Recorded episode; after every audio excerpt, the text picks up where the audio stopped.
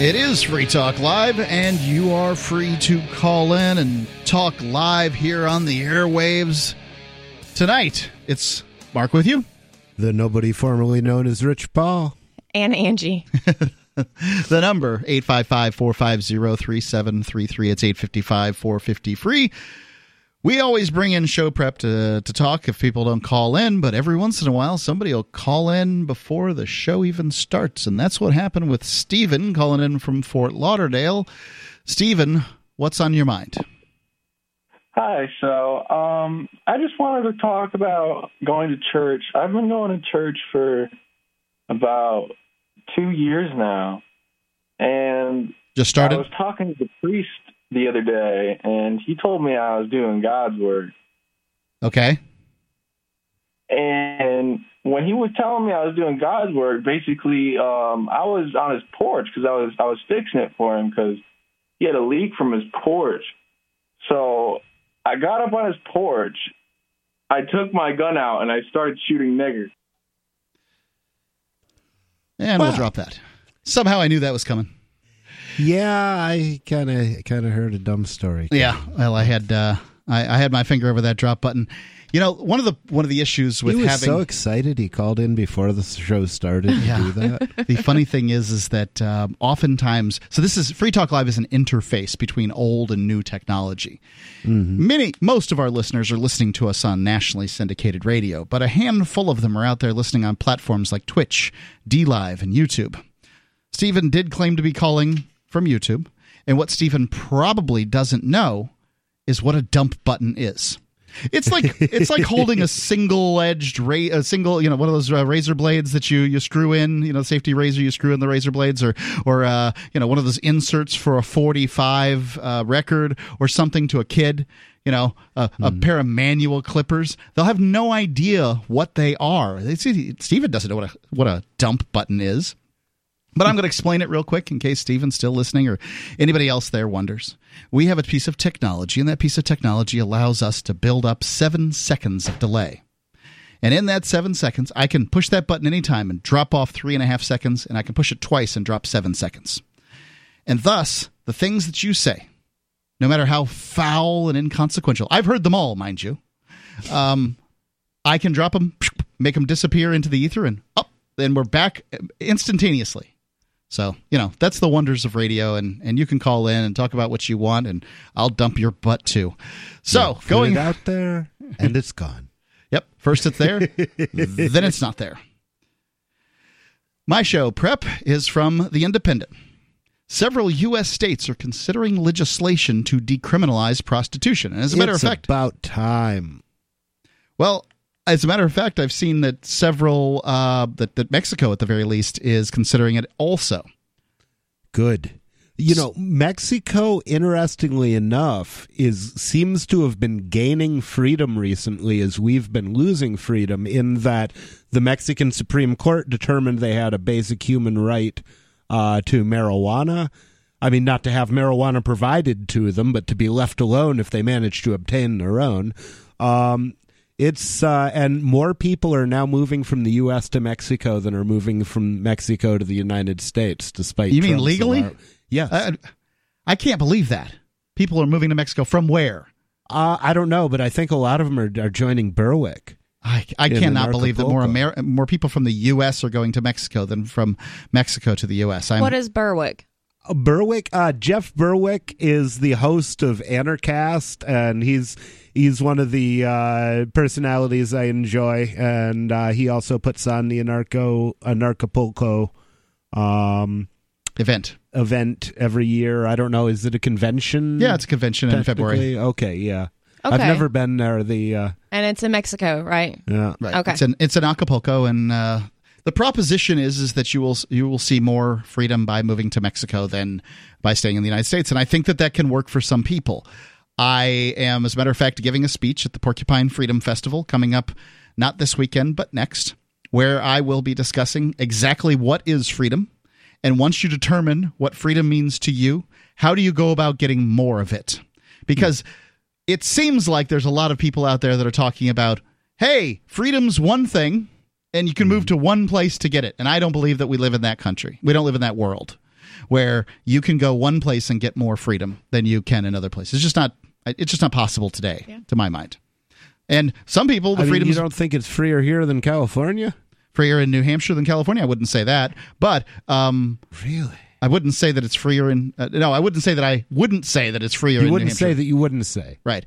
So it is freer in New Hampshire from a sort of aggregate standpoint. So I'm free to gay marry in New Hampshire, which. Uh, you know, I guess you are in California too. There's probably some things I can do in New Hampshire that I would choose not to do. Right? I can I can ride without a helmet. I can uh, not wear a seatbelt. Neither of which I would choose to do. So those freedoms are inconsequential to me. They are indicative Normally, of a government. you can open carry a firearm, which is Nope. obviously you're a you're. I'm a convicted felon. so New Hampshire's worse. So. Can you do that in California? Probably not. I think you can open carry a long gun, or at least the Black Panthers did at one point. They may have. uh, Well, actually, the funny piece of history there is the Black Panthers did open carry. They picked up shotguns and started uh, defending their neighborhoods from uh, from the police and from uh, other common criminals. And the uh, and that was when Ronald Reagan decided that gun control was a great idea and signed a ban on open carry in California because he was the governor there. I see. So, So- he was kind of Trumpish in his opposition to uh, gun it. control. There you go. And that's often how it goes. Uh, that's that's how these uh, freedoms go away. But I would say that if you want to smoke marijuana, probably or consume uh, cannabinoids, that California is probably freer than than New Hampshire. And what if it's more important to you? See, to me, what's important to me, it's not level; it's really direction. In that, I what I expect is that the other forty nine states will get worse and worse and worse, and that New Hampshire actually uh, seems to be fighting a holding action where you know we uh, will get Democrats in and they'll pass some bo- bad stuff, and then sometimes the Republicans come in and actually repeal it. Yep. So New Hampshire has gotten, as I understand the numbers, and I need to look at this a little harder, but as I understand it, slightly less free in the amount of time we've been here for the Free State Project. And that's just a small amount. Now, that's, you know, that is compared what to that a is. lot of states that have lost a lot of freedom. That's that's it's accurate uh, in in your little um, scenario here. However, what I would ask you is this: is if uh, if the other states get less free and New Hampshire remains as free as it is, then um, presumably, uh, like a vacuum works, there will be more prosperity, longevity. Uh, happiness and every other positive thing going on in New Hampshire, and not so much in the surrounding states. Is that correct? um, in general, that's what one would expect. Okay, yeah. great. That's what I would expect too. And if that happens, where will the people who want prosperity, happiness, longevity, and every other good thing uh, move? Um, well, that depends. Are they planning on getting it at their own expense or at somebody else's expense? Because New Hampshire has never historically had a particularly generous welfare state. So, if you want to partake of other people's pro- uh, prosperity by force, this Vermont is the better place to go. So, middle class people that want to partake of this stuff, where will they move? uh, I would expect them to be very comfortable in New Hampshire, and I would expect people who want to be working but aren't working in a bad economy to do very well here because I would expect to have a good economy here. And the all the positive all the positive uh, things that were made were largely done by legislature legislators, liberty oriented legislators that got into the New Hampshire legislature uh, because well mostly people didn't know who they were, but I would expect those people who moved here, those middle class people that we were talking about, to continue to vote the way they voted wherever they were, and to continue to get the results that they got wherever they were, and thus begin to chip away at any positive aspect that New Hampshire has. I'm talking about over the course of de- decades. I'm not talking over the course of you know a year or two. I just don't see any fundamental change in the state as in New Hampshire, and you, I don't believe you can retrofit the state.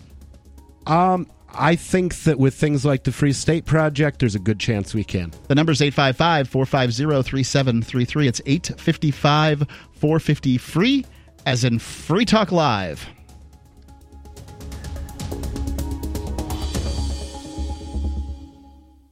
Free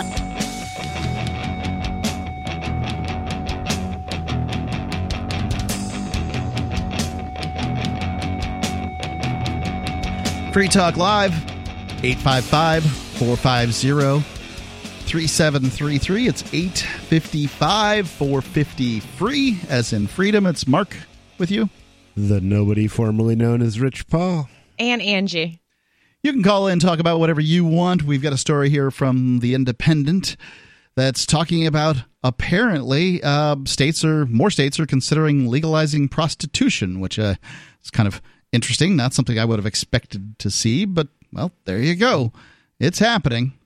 See, I really think there's going to be a sea change in opinion on victimless crime over the next decade. And I think that the legalization of marijuana and the failure of the sky to fall when that happens is going to be a catalyst to people rethinking a lot of things. That is literally the first word in this article marijuana.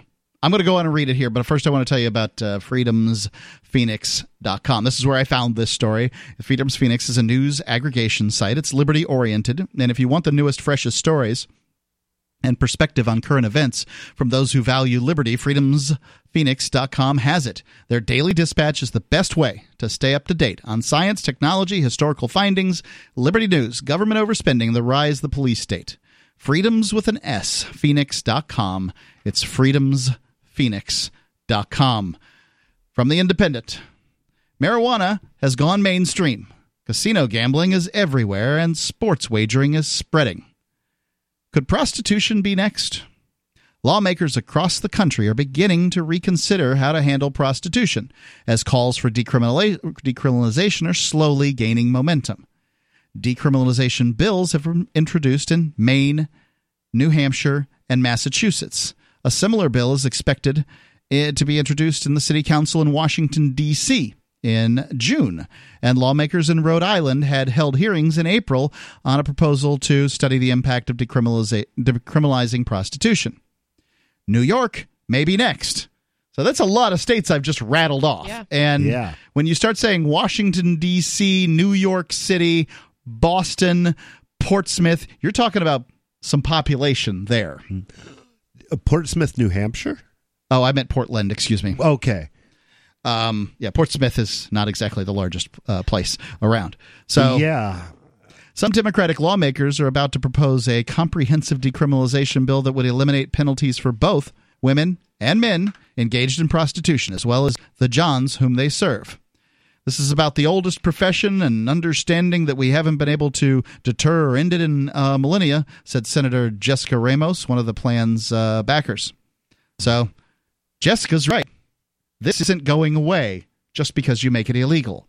And it just Nothing gives, does. just gives people records, just makes their lives more dangerous. Rich, what are some of the reasons that somebody might choose to uh, advocate for prostitution, even if they're not some kind of uh, uh, John? Well, I'll tell you what. First, I'll tell you from the position who of of somebody who has been a John in uh, in his life, and that's me. Oh my! Um, and I don't usually talk about my personal life on the radio, but uh, my wife died of cervical cancer in 2002, and I'm I'm, a hear that. very honest person, and you know, of course, of course, you knew. Uh, but the uh, but after that happened, I'm a very honest person. I was not the kind of person who could just take a girl out to dinner, blow some smoke up her butt, and take her home and put Right. other things Right. in there. Uh, but so it's it's like for me, it was either going to be celibacy or it was going to be a professional arrangement. And I found a professional arrangement very helpful because I don't open up a lot emotionally. And the one time that I do tend to open up is after sex. So that's not that's a very important release for me other than the simple physiological release. So for me it was really a, a healing um experience to be able to do that. Uh, in terms of people who don't use the services of prostitutes or don't want to be a prostitute, and I've also been that in that when I was a teenager, I was uh, I was on the selling end of the sex business for a while. Uh, not regularly. You've got quite a story, Rich. Oh yeah, oh yeah. I've I've done well. You know, nobody knows the troubles I've seen. um, So let me get Angie's take on this real yeah, quick. yeah. Please. I think that it's a great idea. I think that if a man and a woman, or two men, two women, whatever, want to have sex with each other, that they should be able to do it and not feel bad or be shamed. And if they want to pay each other, then that's even better. Right. It's legal to work for money. It's legal to have sex, but hmm. apparently it's not legal to have sex for money. Exactly. And Yeah. I can't understand why that is. And what we can see the results are is is that hmm. the sex trade, and that's what it is, uh, tends to go underground. It tends to drive up cost. Hmm. It tends to uh, make it, you know, just like bathtub gin back in the prohibition times. It tends to make it more dangerous. yep. Yes, very much. There's a demand in the marketplace for testing for prostitutes, but it's hard to get enforcement of that in the current market. If you see places like Amsterdam and Germany, these places are uh, prostitution's legal. Not exactly cesspools of crime, these places. The United States could uh, aspire to the criminal, uh, um, you know, levels, the crime levels of Amsterdam and Germany, and they'd be in pretty good shape. So, you know, to say it's a breeding ground for more crime, I don't really make any sense. Oh, well, the thing is, any black market is a ble- breeding ground for crime, okay? If you walk into a legal business, if I walked into a legal, say, massage parlor, and, and they were legally advertising that they provided sexual services as well, then I would not expect to see people acting like criminals. And if they were acting like criminals, I would think something's wrong here. What what's up with is, are these girls not wanting to be here? Why are these people acting like criminals any more than the people at my at the grocery store Right. who sell me my alcohol act like criminals? Or the people You at the know? pot But the thing is, once you outlaw something, then everybody's acting like a criminal. Everybody's sketchy. Nobody can ask questions. Nobody can answer questions. And you don't find out what's really going on. And you keep your mouth shut and you do what you're told. And hopefully you get what you were looking for. So it that's what creates the environment for crime Now, I would- exploitation. I would say this. I don't think that there's going to be a lot more recreational drug use when you legalize uh, drugs, especially the harder ones. I'm not going to go out and try heroin simply because it's legal. None for me, thanks. Right. Maybe you know the the if if marijuana became legal in uh, New Hampshire, all right. Maybe you could convince me to take a little puff or something, but nah, you know I don't I, I don't think it's going to substantially change drug use. I do think it would substantially change society if prostitution were legalized, and this is because this is a Absolutely. I an activity that everybody uses. Yep. I think it would substantially reduce drug use, especially use of the hard drugs, to legalize it. I think you would see Prostitution? A lot, I no, if you were to legalize uh, drug use, I think you'd see a lot less use of drug. Well, I'll of have you defend that here in I- just one moment. 855 450 3733. It's 855 450 free, as in free to talk live. Excuse me, free talk live.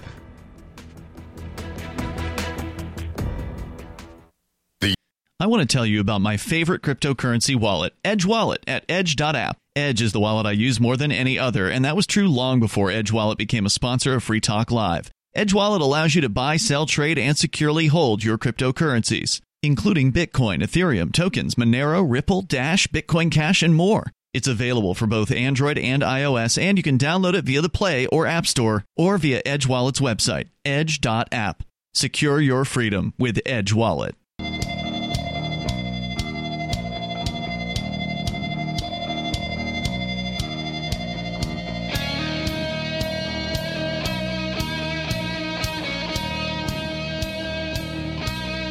Free Talk Live.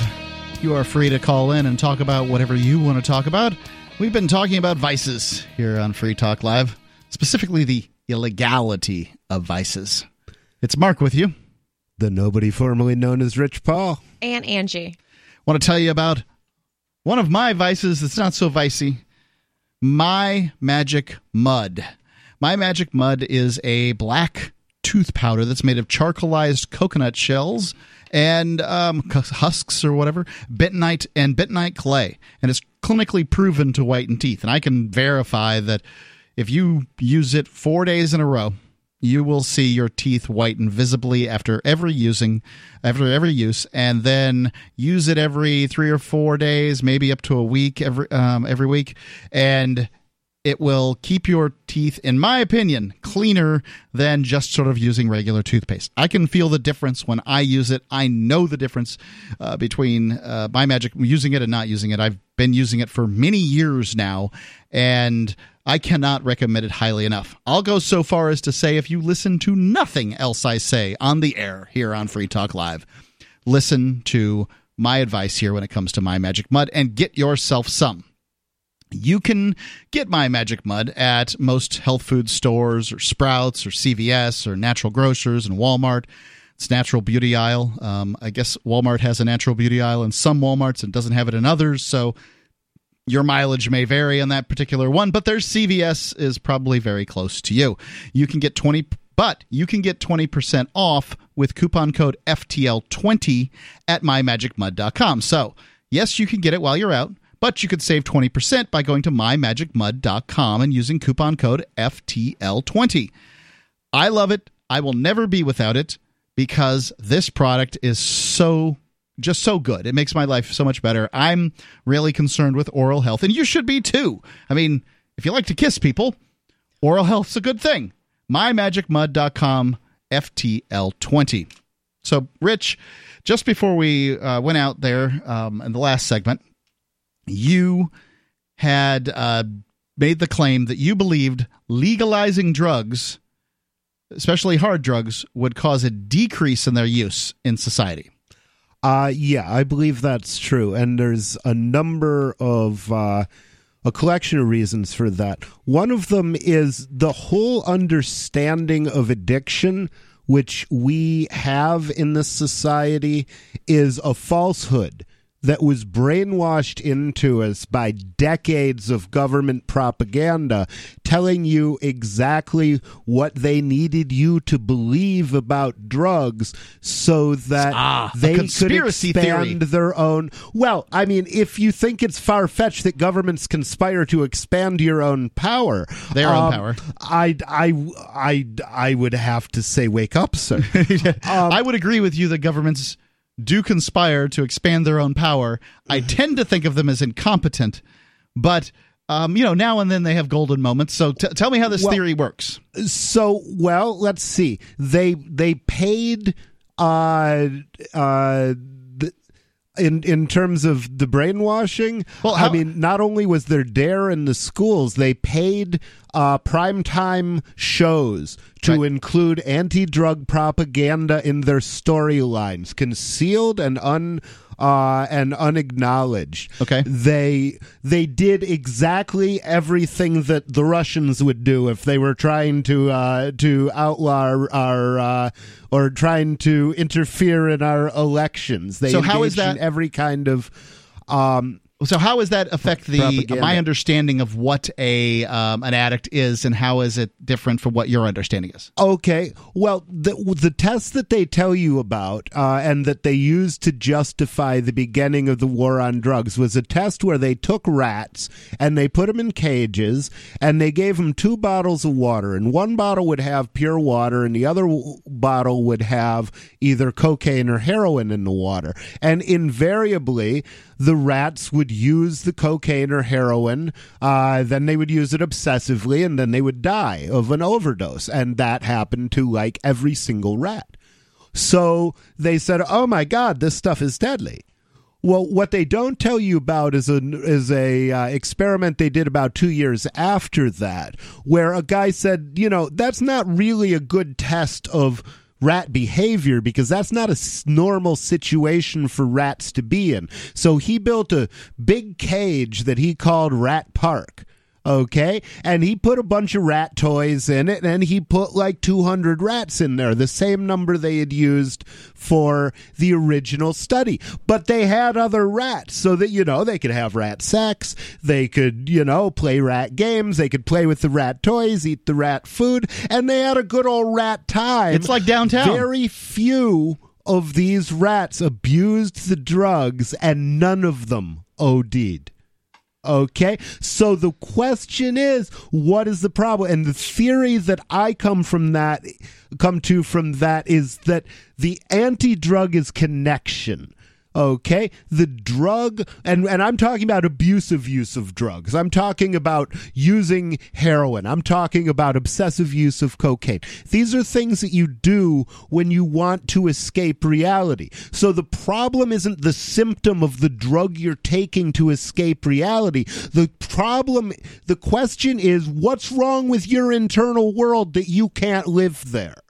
Okay. And when that question is answered, and when there's sufficient human contact, the addiction will fall away. And I've, I've tested this somewhat. Well, there uh, there have been tests, and I I tend to agree with everything you say. So uh, they've taken addicts, crack addicts in particular, and they tossed them into a clinical environment, and they gave them choices. Hey, um, you know, first it was like, hey, do you want uh, you know a piece of crack or do you want uh, you know some money? Mm-hmm. And the higher the money, the less they wanted the crack. Yeah. And in many cases, they um, either they would give them the immediate reward or they would give them a reward afterwards and th- things like this. And the more immediate and the larger the reward, the less likely they were mm. to do whatever the behavior was. And right. what they concluded because from subconsciously this, they had some serotonin going. They had coming, not the same level as they would have gotten from the crack, but they had something, some kind of success feeling, which is what crack gives you coming. And what they concluded from this is that basically hope is a more addictive drug than crack. Exactly. And people don't have hope. So take that theory and then consider what they do to people when they catch them using drugs. And the most tragic thing is the guy who gets popped Uh, for selling weed and ends up going to prison and coming out a heroin addict. And that happens a lot because there's not a lot to do in prison. Prison is the first experiment. That's the 1972 experiment. It destroys your families. It destroys every connection that you have to reality. And and I've I've been through this and you know, I uh, I, I didn't have many connections out here, but those that I had, I mostly lost through one year um, in jail. So that's one thing is not putting uh, people in prison as much would have a lot less drug use, uh, would lead to less drug use. Well, um, I, I could say I spent a little time in the pokey myself, and they didn't have any of the, the harder drugs there that I noticed. Really? But, um, that doesn't, you know, that's uh, different places and different things. But I would say that they still rob you of the hope. So if you get a guy oh, who absolutely. gets a, a, a, a, marijuana sales conviction mm-hmm. and he is, you know, thrown in jail for a brief amount of time or whatever, but then can't get a loan to go to college or right. a grant to go to college like everybody else yeah. can. He yeah, says Citibank himself, will never again hire me to program a computer. right. Some dark web market might, but other than that, I'm washing dishes. Yeah, and that's uh, that's kind of how these things go. Is is that for some reason a drug conviction basically means to the world that you know you're no good, and I disagree because that is exactly what was taught. That was beaten into their heads by the government propaganda campaign I mentioned earlier.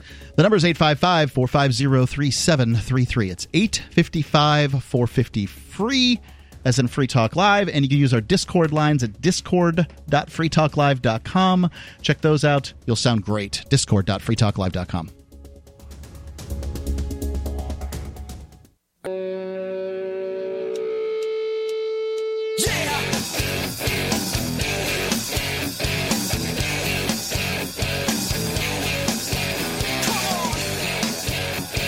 Free Talk Live you can call in, talk about whatever's on your mind. It's Mark with you.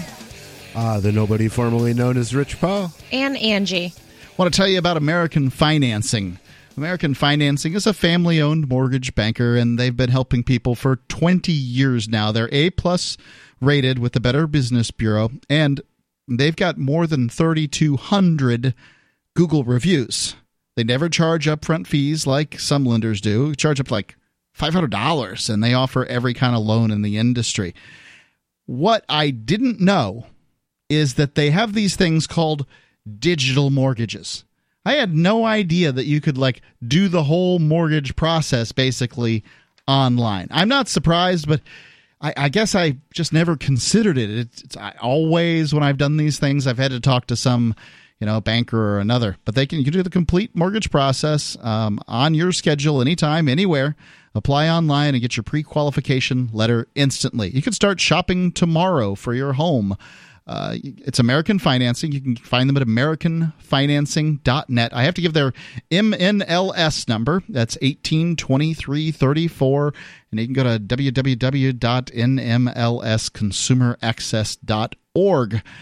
Now, their telephone number, if you want to reach them that way, and you know, you can do it the old fashioned way. They're happy to do that. It's 888 804 0303. 888-804-0303 americanfinancing.net and what i like about americanfinancing.net what i think it makes sets them apart and really makes them uh, uh, a better choice is that their mortgage bankers are not commissioned so they're not selling you the product that you uh, that they want to sell you. They're selling the product that you need. Much more likely to. AmericanFinancing.net 888-804-0303 AmericanFinancing.net. We've got a couple of calls on, and let's take them. Let's go to Tom calling in from New Hampshire. Tom, you're on Free Talk Live. Good evening. The Fourth of July is coming up, and the uh, issue is uh, you know, with the garden hose, of course, it sits out there in the hot sun, and so you got to be careful and let it run for a little bit before you playfully spray each other with the water from the garden hose. But the Fourth of July is also the day when a lot of people uh, become classified as United States citizens. They get sworn ah. in, and what that means is, first of all, uh, I think that they should be invited to march in the Fourth of July parade my wife got sworn in in Portsmouth, New Hampshire, a couple of years ago, and they don't have a Fourth of July parade. But around the country, you know, imagine all of these people uh, seeing all of these uh, new citizens. You know, they got different attitudes about immigration, but then they see the best possible immigrants. They're obviously legal. They're very proud. They're well dressed, and uh, so uh, the other thing. I think that's a great idea, Tom. I think it's a fantastic idea. Is every town in America? Hold on, Tom. Let me finish my my little spiel here. Every town in America, I think, should adopt what it is that you're saying is get those people who have just ta- just been sworn in, have uh, taken all the risks and done all the stuff, and become American citizens, and let them right, march in the parade. I think that's a wonderful idea. Go ahead. Yeah, okay, because I, I, didn't know if you were about to, to, cut me off. I just want to beg for that could always happen. more seconds, and that is that uh, over in Portsmouth, New Hampshire, where they swear them in here in New Hampshire, uh, you see, that's a great place for political activists to go and get these people who are about to go and register to vote for the next day. Uh, you know, get reach them because uh, a lot of them didn't know that there were any other parties besides the Democrat and the Republican. They didn't know that there was anybody uh, besides the Democrat and the Republican running for president and stuff like that. And this is a perfect opportunity for outreach with libertarian ideas. And uh, these people uh, would be, you know, that's a great uh, place for uh, other candidates uh, to go out and greet the voters. Because uh, you know, when I was there, uh, like I say, uh, U.S. Senator Jeanne Shaheen was there uh, to go and you know just make a speech uh, about how wonderful it is to have citizenship. When there's no, of course, there's no such thing as citizenship. You know, you can't put it on a scale. There's no point. Where, there is no such thing as citizenship. It's not like some bureaucracy. It's a legal classification. Soul it's a legal classification. Yeah, I mean, if it was ordinary crimes, we'd say victims. Right. But, you know, they like to say citizens. Thanks for the call, Tom. Appreciate it. 855 450 3733. It's 855 450 free. And, you know, I as far as the two parties go, I am un- unsurprised that uh, people who are newly U.S. citizens don't even know that there's libertarians and Greens and other uh, political parties out there. Well, the mainstream media certainly isn't going to tell them. No, they're certainly not. And I appreciate, well, I appreciate the libertarians uh, taking their time out to give me somebody to vote for who's less distasteful mm. than the Republicans and the Democrats. I often wonder if there's, at this point, the the the the difficulties in getting your candidate in from as a third party are so high and the hmm. difficulties of getting people to know about them are so high as if it will ever change i mean there's just so much momentum and paperwork behind the other two parties i i I, I, I think it's well, almost hopeless. Nobody has a solution to that. What's that? And that's no the Nobody Everywhere campaign.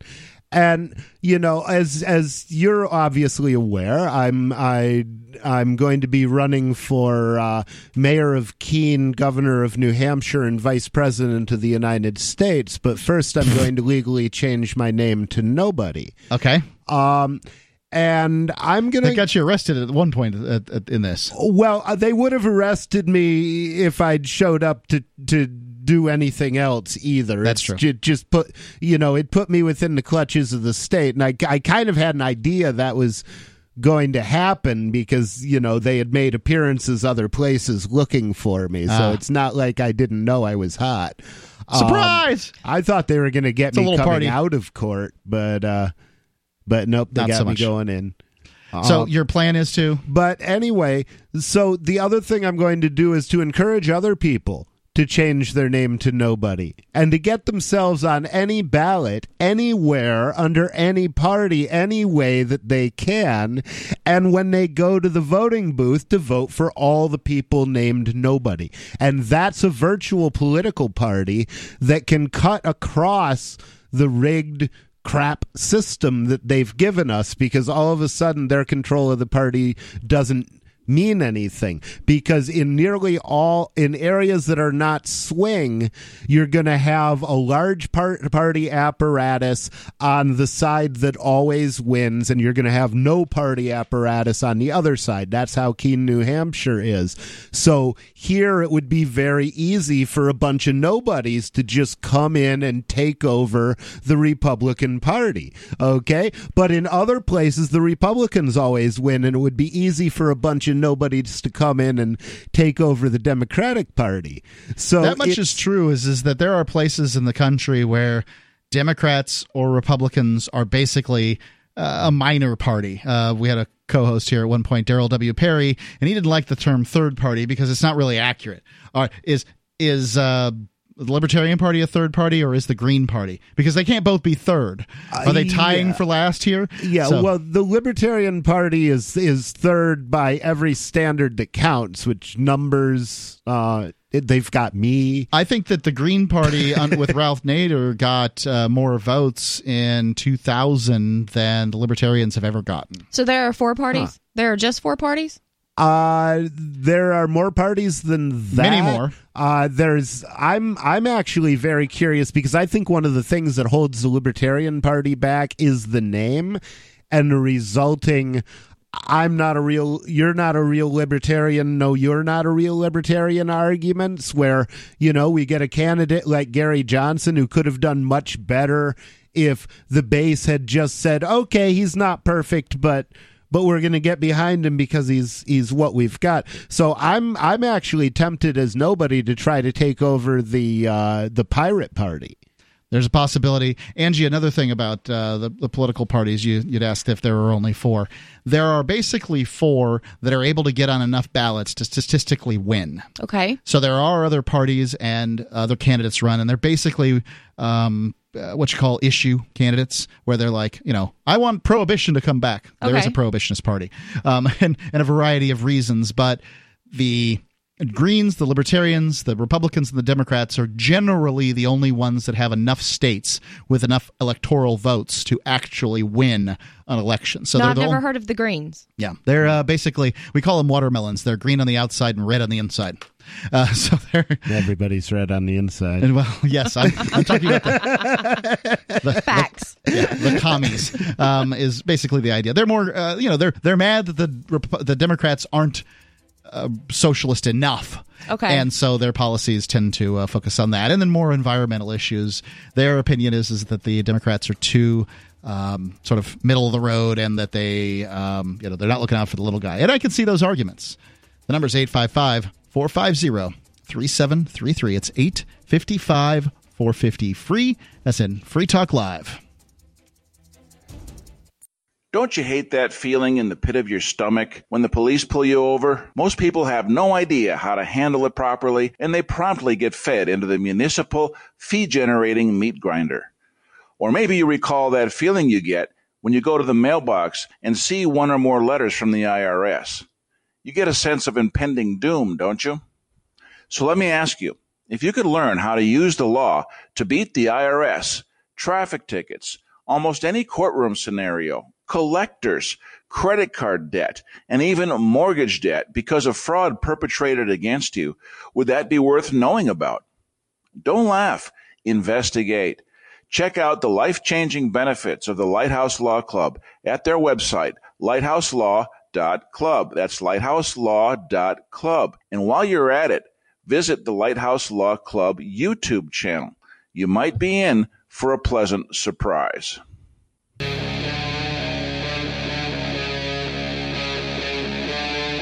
Free Talk Live.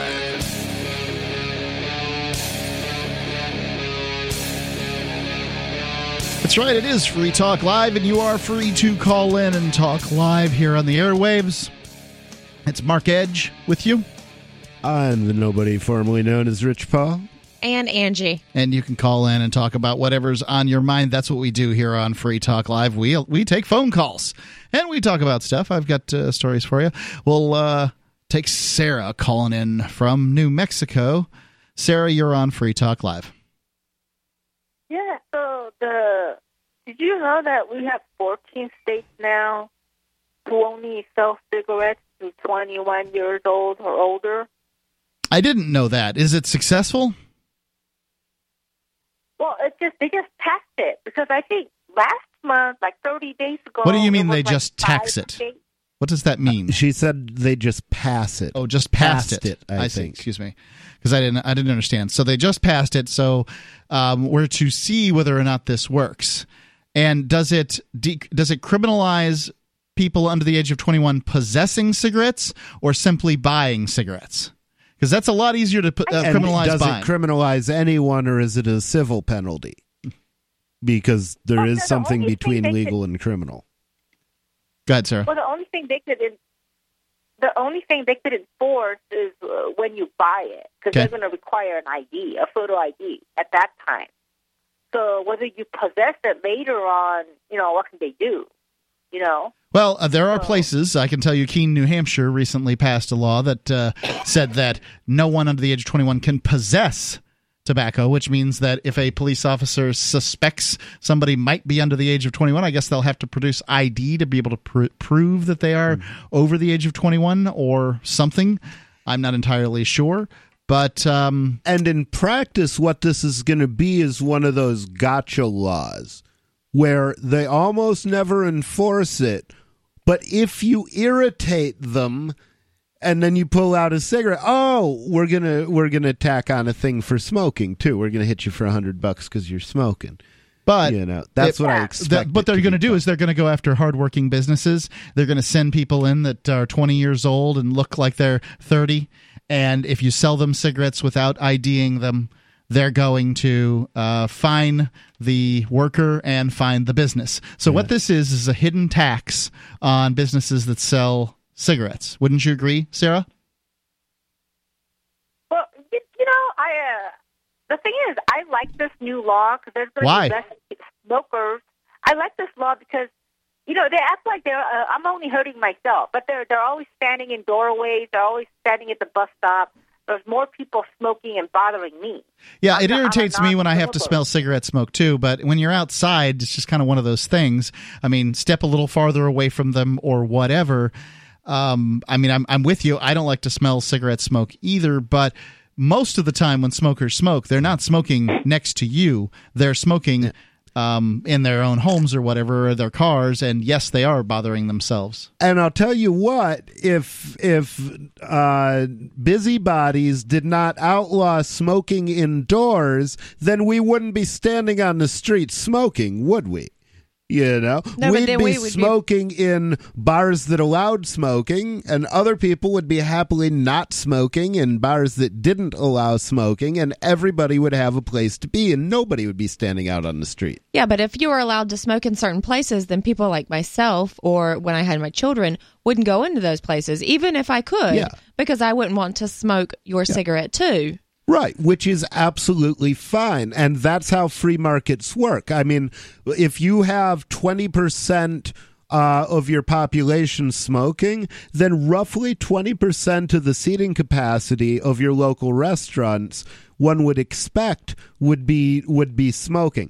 Now, so well, Rich, in a before, in a free society, that would generally not mean smoking in non-smoking sections. I think it would mean smoking in non-smoking restaurants. I think that's the truth too. So, um, you know, before smoking was outlawed in New Hampshire, Applebee's had a yeah. no smoking policy. You could not smoke, even though yeah. it was legal for them to have smoking in their restaurant. They chose okay. not to, and it was a bar. They have a mm-hmm. bar there uh, that, that people congregate around, and mm-hmm. so it's a bar that doesn't have smoke. But However, in, but more restaurants allowed smoking in part of their surface area because restaurants were limited to a forty percent smoking area. Sixty percent of the restaurant had to be non-smoking. Oh. So you couldn't just have one place and put all the smokers there. You had to spread the smokers across all the restaurants in town, and then nobody can get a decent meal without smelling smoke. Sarah, thanks for the call. Uh, I what? Don't worry, she's one of she's our more, most prolific. You get more callers. airtime than I do, baby. Don't she whine. does. The so now I think that um, I I am so happy that I don't have to smell smoke when I go into businesses. I'm so happy about it that, that I've even stopped being happy about it because I didn't even think about it anymore. I just live in a world where, well, you don't see, see, deal with right. smoke in businesses. However, I think that as a bar owner, somebody should be able to choose whether or not they want people to be able to smoke in their bar or not. That's their business, not mine. I may yeah. choose to go to a bar where they don't have smoking, and I may choose to just rough it because I like mm. that bar enough anyway. And right. there are bars that I will put up with smoking in to go to that particular bar because that's what I want to do. And I will sometimes go to a non smoking establishment because that's what my friends want to do. Or I actually don't smoke anymore. I pretty much just vape. I'll smoke right. a cigarette or two a day now. And the laws um, that they have gone, uh, the way they've gone after people who use vaporizers as though they're smoking, that's the, the biggest public health hazard as far as tobacco mm. use goes, are politicians. There's Absolutely. this technology that is very likely, mm-hmm. highly likely, not as dangerous as the epidemic that is I would tobacco say smoke. Certainly not as likely because one thing that you find, and they're not sure why, but when you inhale smoke, you're inhaling a certain amount of radioactivity. Okay, well, it's natural and it's um, in the um, sun, so it, it gets radioactivity. Yeah, sure, from from uh, from any combustion. So you don't get that when you're vaporizing something and inhaling it, as opposed to now. Combusting how long it. have vapes been around? Like actually, people have been using them. Vapes are just now coming into the place where they're usable. They've been trying for maybe 10, 15 years, but they came up with inefficient solutions um, they tried to make them look like cigarettes, and that really limited them at first. So the first, I don't know, ten years that cigarettes were around, what did they have to compare their data to? They didn't. They right. couldn't tell you mm. that they were so bad. They were giving them to kids, and we had fake cigarettes, and they were on cereal boxes and everything like that. Mm. So how do we know in ten years that we're not going to be like, oh wow, vaping is really bad for you? Well, we, we don't. don't. know. What we do know is that it's almost certainly not worse than smoking. Well, we have the anecdotal evidence uh, from uh, smokers. So, mm-hmm. Rich, you quit smoking when? Are you still smoking any um, cigarettes um, or? I'll smoke a cigarette or two a day. Okay. And other than that, I do nothing but vape. And before that, you smoked? Uh, before that, I smoked probably a pack a day. And how have, has your health changed at all in your opinion i had a, cons- a persistent uh, hacking cough for literally years when I was smoking. And when I switched to vaping, it stopped. I still have a little bit of phlegm in the back of my throat, and I will, in fairness, say that little bit of phlegm went away after I spent 48 hours in jail. So, and had no. So uh, I'm not going to say this is harmless. Oh, I'm I wouldn't say that say either. it's less harm full. Right. Humans didn't come from a glycerin based environment. So, you know, the right. in, inhalation of glycerin is probably suboptimal. The thing you should, but you should go to the top of, of a mountain and enjoy fresh yeah. air every day, all day. Yeah. But but the thing is, glycerin is also a chemical that's used in every uh, lab in America. Every chemist in America is exposed to glycerin all the time. They use it to lubricate glass stoppers, all sorts of things. So the thing is, it's a well understood chemical, chemical that because it was used by scientists, if it were causing them problems, they would have noticed and done something about it. Right. I mean, if I would say that if what, what from what I understand, the, the pig on your porch, it's pre- preferable to not smoke but it's also Absolutely. preferable not to inhale anything into your lungs. If you can do Yeah. both, then do both. But if Yeah. you can do one, do one. That's all I can say um, from what I can have tell. People have asked me and said, "Oh yeah, I want to get a vape. What kind should I get?" And I'd be like, "Well, what do you smoke?" And if they say I don't smoke, I'll be like, "You're an idiot. Don't yeah, get a vape. Indeed. You have no reason to do that." right. Here, here. Free Talk Live, 855 450 3733.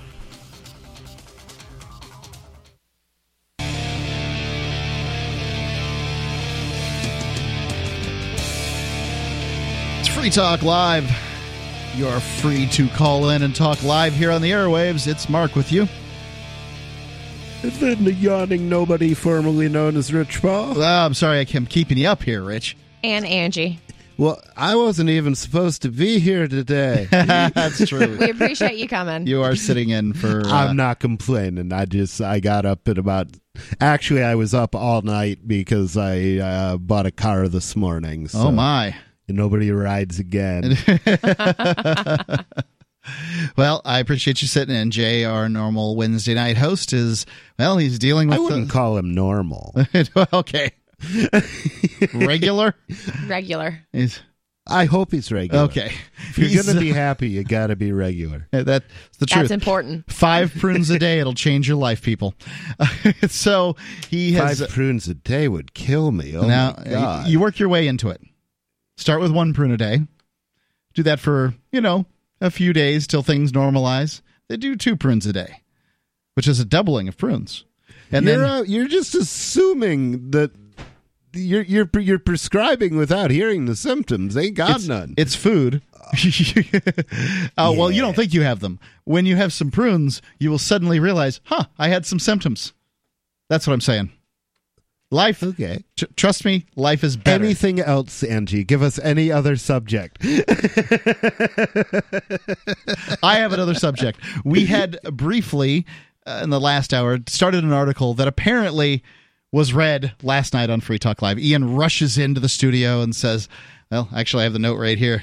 Uh, covered this for two hours last night, and it was an article on several state states uh, legalizing prostitution and some of the reasons why they would do so. And I thought it was uh, fascinating, but there's another article that I was intending to sort of follow up with that I'm going right to as a result. Mexico City to decriminalize sex work to combat human trafficking. This is one of the. This is one of the ones that uh, really, uh, you know, one of the reasons that's so important about.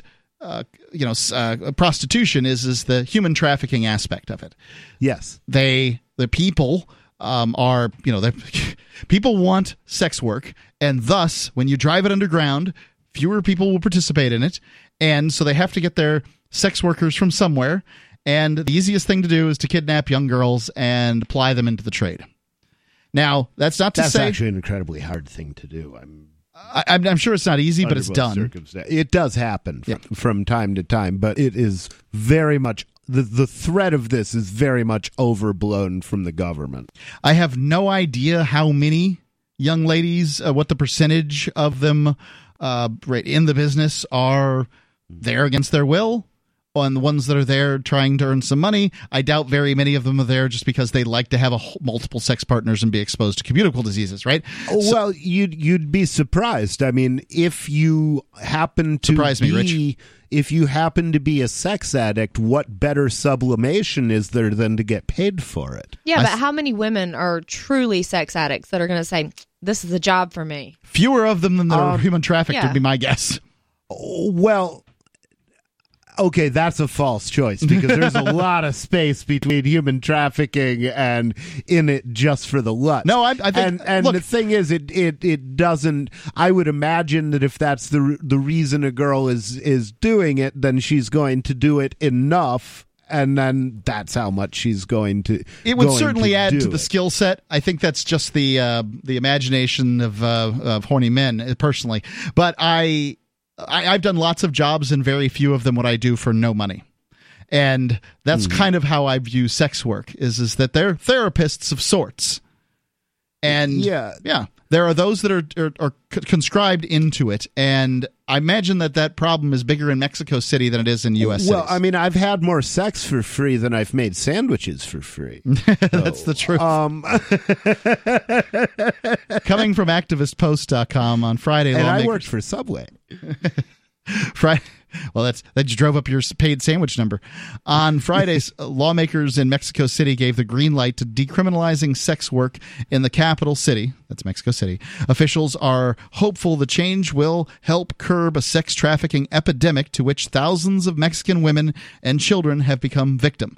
The UN estimated that there were like a quarter million sex workers in Mexico in 2016 alone. And that's when it's illegal lawmakers voted 38 to 0 in favor of the bill that would remove the uh, one line from uh, a civic culture law indicating that sex workers and their clients can be fined or arrested if neighbors com- file a complaint. Eight members of Congress obtained uh, abstained from the vote. While sex work is legal in Mexico, each of the uh, country's 31 different states have different and occasionally unclear laws and policies. Unfortunately, the disconnect in regulation leaves a space for exploitation and trafficking. And, you know, living in Florida for some time, those who haven't been to Florida, perhaps you haven't seen this stuff. And, but they have these things like massage parlors. They call massage parlors. Now, there are places you can go and get a massage, and you're just getting a massage, and nobody wants to be talked about. You know, we'll talk about sex work. But there are other places where you can go, and you can really tell the difference between these places. Where you go, and if you got a real massage, you'd be surprised, and you'd feel a little cheated. There's also Well, okay. lingerie modeling used to be one too. Yeah. See, I I was living in Florida when my wife died. Um and what I can tell you is that you don't necessarily get a bad massage where you get a happy ending. I th- I think that's a myth. As a matter of fact, some of the best massages that I've gotten have have come with happy endings because it's not I mean, it's just kind of the done thing in actual Asia. So if if they're doing that in a lot of cases, they've been they've been doing that at home. They just that's just how they learned the trade, and because everybody does it there, it doesn't relieve you of the need to, to deliver a good massage. Um, right. Well, the competition goes up at, at that point. But Exactly. what I'm saying is, is that there exists in the United States this sort of netherworld of Mm-hmm.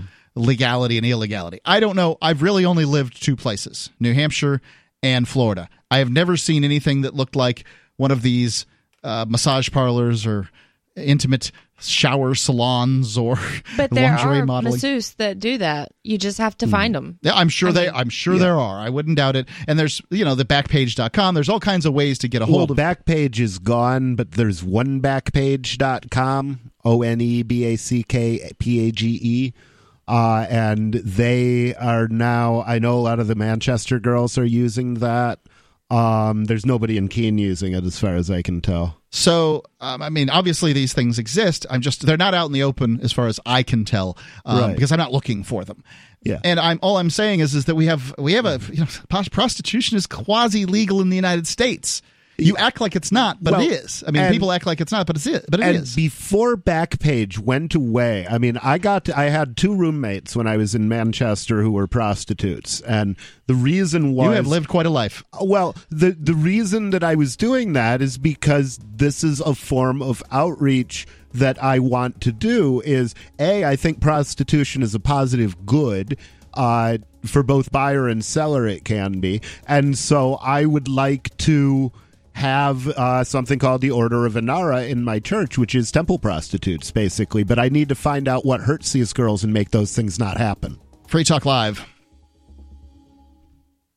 Bitcoin.com has launched a trading platform at local.bitcoin.com, allowing you to buy or sell Bitcoin Cash via dozens of payment methods like PayPal, Venmo, bank deposit, remittances, or meeting in person with cash. There are no ID requirements to sign up for and use the site, and all communications between buyers and sellers are encrypted. Finally, a global trading platform that respects your privacy. Visit local.bitcoin.com to get started trading Bitcoin Cash.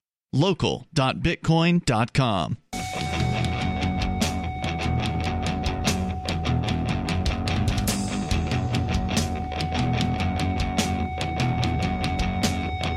Free Talk Live.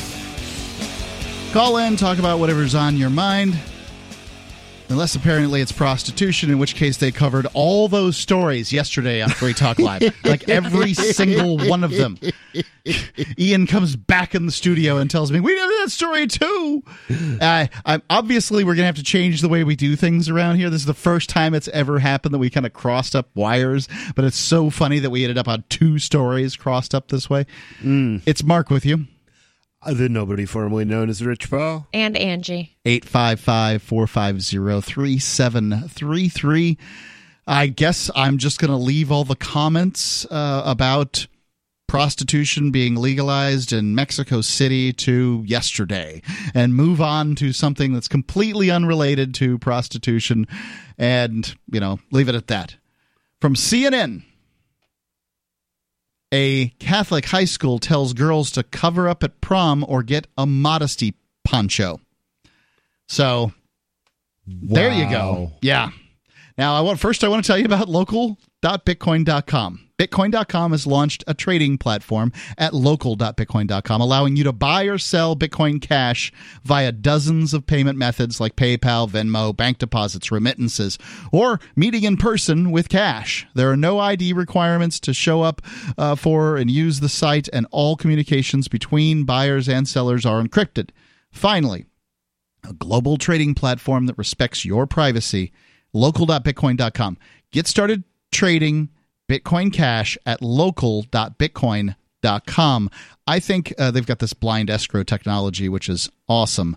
Um, but uh, you know, hey, it's it's great, and I think it's going to be it's it's a needed improvement over what has existed up to this point, and could be the thing that jumpstarts adoption all over. It's local.bitcoin.com. All right, from CNN, Kama Hassan reports com- uh, Carma. Excuse me, it's spelled differently than I would have expected. Carma Hassan reports sparkly evening dresses, corsages, and modesty ponchos. That was a Catholic high school's solution for girls who didn't follow its prom dress code. It swiftly backtracked Tuesday after it came under a firestorm of criticism for what students Oh, called they've kicked the habit? Hey, yeah, a misogynistic policy. I'm not sure that I see misogyny here necessarily, but fine. Um, you know, we can have our opinions as to what the reasons I are. think they hate all humans because, you know, you got to hate, hate both genders if you're going to hate sex. But I will say that I was excited by the um, the amount of cleavage that was shown at my proms that I went to. I thought that was great. The girls saw an opportunity and they took it. So good for them. Oh, I mean, when I was a teenager, I could get look at linoleum and get excited. Indeed. I mean, to quote Xander from Buffy the Vampire Slayer. Until now, the ponchos were on display at the entrance of Divine Child High School, a private school in Dearborn, Michigan. The ponchos came in both long and short styles and were meant to cover up a variety of necklines and Ooh, naughty! She's wearing the short smock. well, she'd wear the short smock if she had a long dress, and the long smock if she had a short dress. so it's a layered effect. Is Well- that what they're going for? If she's, it's funny. If she's, I suppose you could wear both if it was uh, the problem was both. But if the problem was how short the hemline was, meaning she showed too much leg, and I'm not I sure th- isn't it really the her line that they're worried about? the I'm not sure what the Divine Child High School's policy is as to how much uh, thigh is unacceptable. Maybe it's knee. I don't know, but they have a they have a smock for that problem. And I suspect that For there's my date in a smock, I'm gonna smock you. there is an amount of uh, of of uh, neckline that is going to make you know disturb just about any uh, school principal. So you know there you go. That's Well, why most- you don't invite them to the party. Most prom dresses are sold that way. You can't get away with. You can't go buy one that doesn't show something. oh well. It's Amish prom dresses. you know, I, who does? I don't think there's anything vi- wrong with showing I think something. in places where people want to do that. I think that's probably. I mean, if you go to the Bible Belt, you can probably find. You know, Do they even go to the the prom? and I don't know. I There's think probably they some dancing? Pro- Th- that's where they put the rulers in between to make sure there's enough space between you when you're dancing. I would. Probably. Uh, look, I, I think that uh, if if I'm not the one to determine what is tasteful, and I'm certainly not the one to determine what is legal, so uh, there you go. And the funny thing is, we laugh, but we've got people sticking rulers between us to make sure no, no money is changing hands, don't we? I don't entirely understand. Are we talking about the It's a- prostitution it- the, the ruler becomes a metaphor, but yes, we're talking about uh, prostitution. Students A metaphor is like a simile. with both boys and girls acted with incredulity. The way they talked about it before is if you show up in a dress not in line with what they say, you'll have to put on this poncho, um, said uh, this senior here. Uh, I, I don't even, I'm not even trying at these names anymore. Um, the senior intends to boycott the dance. This whole situation, the fact that it's arisen, is laughable. Uh, this, I guess, is a male. Uh, Maddi is his name. Anyway, the issues underlying the policy are anything, uh, are anything but. He said, "There's an idea that men have the right to impose their will, good or bad, modest or immodest, on women. I don't really get that. I don't get that either. Old people think they have the right to impose their will on young people. There ain't no young men going to their going to their prom and wishing they could see less skin. I'm sure that there's an outfit that uh, that a, a young man could wear to this that would be unacceptable." Well, no, what I'm saying Yes, is I know. it's not men who don't want to see skin. Old ladies are a lot more offended by young female skin than, than young men are. I don't know who's responsible for it, but I suspect it is not a group of men uh, sitting in the back of uh, Divine Child Catholic School and saying, "Boy, we got to make sure that the young ladies don't show some skin." I it just doesn't even sound right to me. But nonetheless, um, I also don't think that this policy necessarily would only be based on women. There's probably some young man that would put on something that would be offensive enough. They certainly tried when I went to school. Um, there's always some joker that's doing something. That was probably me. Yeah. Students say some girls um, say some girls returned their dresses and went back to look for new ones. Others said they would leave the event if they were forced to wear a modesty poncho. CNN has reached out to the other students and is waiting to hear back. So there was a re- See, I just want to rent a hall across the street and have a party there and be like, yeah, y- y'all can come over here and can have wear a what you time want. if Yeah. you want to. You have a good time. You just graduated high school. That's big. That means you don't have to let them tell you what to do anymore. and that's basically what they did when I was a kid. Is, is they'd rent out hotel rooms and they'd have parties in the hotel rooms after the prom. So Yeah. party back at you know X hotel and Well, that irritates hotels, which is why the rave movement was born. So instead, you could do that in a warehouse with Yeah. 500 of your closest friends. Uh, in, indeed, we, we did learn uh, over time that the hotels would just call the police and the police would come take care of the issue. I never had a hotel party busted. How, how is that? Guile. I I mean, I would think. Are you not playing music? Um, I'm not playing. I'm.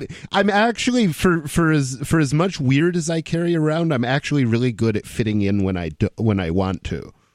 I'm still trying to figure out how that would have anything to do with having the cops called on you in a hotel party. Because I mean, either Um, you have a party, um, well, and the cops are called, and I- you're not not I- having a party. Whatever it is that I'm going to do, I'm going to be at the sort of hotel where the sort of thing that I'm going to do isn't going to bother the other guests. And if you don't bother the other guests, you don't bother the management. Yeah, well, that much is true. I uh, would think that if you just invite them to the party, perhaps they would want to come. Well, but exactly. But you have to be at the kind of hotel where the people want to come to your kind of party. I suspect you're right on that. So, anyway, if you've got any thoughts on these modesty ponchos being handed out by a Catholic or were being handed out by a Catholic school, uh, I'd love to hear your thoughts. 855 450 3733. I'm going to read to you the, the little signage that's on the modesty poncho here, just sort of threatening like a scarecrow for the young ladies. The number is 855 450 3733. Free Talk Live.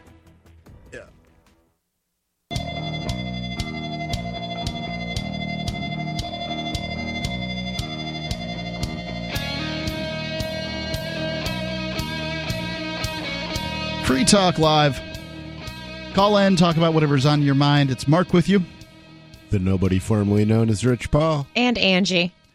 we're talking about this uh, this this policy that this Catholic school had, and I don't think they're probably the only one that had something similar, but they really trotted it out. It's uh, what we're calling the modesty poncho. I'll tell you about it here in just one second, but I'm addressing business owners right now and people who have, say, websites or you're trying to reach people.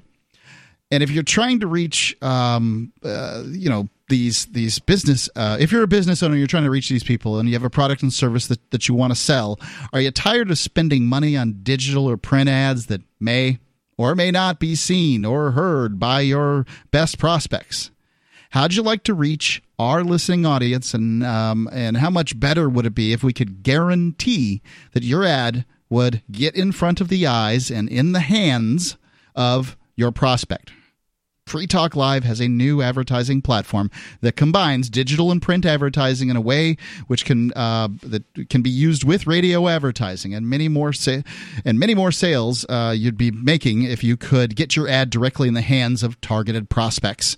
Reach the Liberty audience right now with this revolutionary new advertising and direct marketing program. This really is. I've looked at this program and I've never seen anything like it. This is going to revolutionize direct mail uh, advertising. You can learn more uh, about getting incredible response to your advertising with this program. It's as easy as 123. Simply visit 123.freetalklive.com. That's the numerals 123.freetalklive.com. This program is likely to be your most cost effective and highest return on investment that you've ever received from any marketing program that you've ever done. There's limited space, so contact us now at 123.freetalklive.com com. And I am excited about this. I cannot recommend it more highly. I can't say too much more. Check it out 123.freetalklive.com. So I said I was going to read the uh, the sort of warning notices that were on these uh, modesty ponchos that were at this Catholic school in Dearborn, Michigan. So the first one is modesty poncho for prom, available in short and long styles. Advertising it as though it's on a little model here and uh, yeah, the, the the next part is sort of a warning. If your dress does not meet our formal dance dress requirements, no problem. We've got you covered. Literally, this is our modesty poncho. They use the term, uh, which you'll be given wow. at the door. And this thing is hideous. It is, uh, I don't know, sort of primary colors plus green, uh, which, you know, like school kids things always are red, blue, green, hmm. and yellow. So it's in these primary colors. I'm calling green primary for the uh, sake of this, and it's green light is primary, but not green pigment. well, maybe I don't. I don't even know what that means. Yeah, monitors are red, green, blue. Oh yeah. Um, as opposed to the opposite, because monitors project light, whereas pigments absorb light. So if you combine two pigments, the product is darker, but if you combine two lights, the product is lighter. Huh. That makes sense. Yeah, I had no uh, idea that was true. Well, it's and see that's the thing is you learn red, yellow, blue, and it makes sense until you start working with computers that project light, and then you have to learn that everything is backwards. What does yellow and blue light make? Uh, Probably some lighter shade of green. Yellow and you know I don't I don't even or you wait yellow and blue would be green yeah. But you said green was a primary color in light. Oh, well, in light, um, yeah. See, in light, there isn't a yellow primary color. Okay. Um, yellow is made out. I'll of, look it up on the internet and find out more about it. I think it's uh, that's a interesting idea. Going back here, uh, so they they're they're handing out these hideous smocks basically that are more or less just cut out of fabric to drape over young women, presumably who are have uh, plunging necklines or uh, you know short hemlines, and I guess the students and the media had such an uproar about this that the school has backtracked a little. The reversal. The administration didn't return CNN's calls and emails Tuesday, but in a letter it sent out to parents, the school said it never intended to make students uncomfortable with the ponchos. it kind of sounded like they did. Yeah, they did. I mean, it sounded a little smug. The uh, hey, come get your poncho. Neckline too low, hemline too high. We got a poncho for you, short and long. Right? That's a little little mocking, wow. I'd say. Yeah. So anyway, um, they didn't intend to, so they say. The ponchos, it said, were meant to remind all the students and parents of our formal prom dress policy. To be clear, the poncho will not be passed out at prom, the letter said. For girls who violate the policy, the school said it still plans to have wraps and shawls on hand. So maybe the modesty poncho isn't there for uh, you know the, the scarlet letter, but there will be some old woman shawl for Yep. you to uh, toss Still over your gonna shoulders. cover up. Yeah, to uh, you know, Wow. and I guess See, that way this is why I started a church. I guess that way you can uh, the, the ladies can show off their necklines in privacy. You know, just kind of hey, can I see the neckline? All right. You know? Don't say there won't be a dark corner where somebody can Oh, look, absolutely. look down the uh, the dress there. These things happen. One would hope. One would hope. I can't. It's not the prom I'd want to be at. You know, I'd probably be going to the prom in the next town over. You'd be at my old prom. I- oh, okay. I just remember proms as being this minefield of who you were allowed to dance with and who you weren't. Uh, you know, I went in some cases with women, in some cases without, or ladies or girls or whatever you want to terminology you want to uh, want to give. I've been to fo- went to four different proms, Hmm. and I, you know, sometimes I, would if somebody asked me to dance, I would dance with them, and I remember. On more than one occasion, a young lady becoming upset with me because, Because of she who- danced. with whom I decided to dance. Not because the dance was erotic or undulating or any of these things, just it's a problem that I would dance with that person whom I didn't know was a problem. And, you know, I, I don't know what all the, I didn't know what all the politics was that went into this beforehand. Angie, you have comments on And this? you seem didn't know you funny. needed. Were you not dating women before that? Because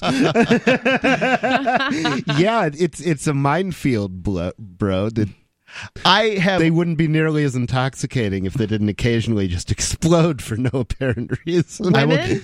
Yeah, oh yeah. well, those are the only things that uh, uh, Rich That has ex- dated, Oh well, yeah. so he doesn't know any better. Any thoughts on this? Uh, you know, problems with whom you dance at prom and that sort of thing. Um, yeah, I see it. It happened at prom, but you know, you just you dance with who you go with, and you don't veer from that. And if you do, then it's going to be a problem. So you stick with who Yeah, you go see, with. my yeah, they paid for your meal, they paid for your dance corsage, brung and you. you be respectful. And you, but now if they go dance with somebody else, you just say, "Oh, okay, well then I have permission to do my thing." That's what it would seem like to me. So But- you're so did your partner or the person you went with get mad at you? Yes. Hmm. Yeah, that was usually the issue. And And were- sometimes it was a problem with whom I went with the prom and, you know, those kind of things. It's always an issue, Yeah. right? Because I tried to avoid this committed relationship thing as best I possibly could. Okay. And that means that uh, somebody's always trying to tie you down with different uh, systems. And some of those systems are being angry at you. Other systems are, I don't know, being alluring, whatever it might have been. But, you know, for me, Rich, I just never wanted I, I never wanted to deal with the drama, and uh, thus I would put up with the drama very, you know, very rarely. And when I did have to put up with it, I was sort of unarmed for it. Nah. Yeah. So anyway, Okay, I guess I can see how that how that would happen. so if you think that this policy's misogynistic, as uh, some of the students do here, this uh, one guy, one guy's quoted is is the there's an idea that uh, men have the right to impose their will, good or bad, modest or immodest, on women. I'm not sure. It probably wasn't a man who made this modesty smock or modesty poncho thing. So I'm not sure I agree with that, but uh, you're welcome to call in at 855 450 3733. It's 855 450 free, as in freedom. And I, you know, I think that this is ill advised. It's just a, it's a news story that was certainly poised to go mainstream here with this hideous uh, this article of clothing where they're telling young ladies how they have to dress and that sort of thing. But this school hasn't backed off a whit. See, I'm going to go way out on a limb and say the nudity taboo isn't healthy. Okay, It isn't healthy that we're ashamed of our bodies or that you I know if somebody agree. saw us naked it would be a big deal. Yeah, I think that nudity should be common. That you should not be upset if your child sees some woman's boobs, or if you're at a beach and someone wants to, you know, lay out nude. No big deal. I, I think it's ridiculous. Yeah. I, I I agree. Do you think that people that choose to do it now have a bit of that exhibitionist flair? They want people to look. And and it's possible because I know if I'm laying out nude, yeah, I want people to check it out. You know, Okay. I'm like, hey, I'd like you to look. It's it's a compliment. What Um What do you get out of that? Just out of curiosity, I have no idea.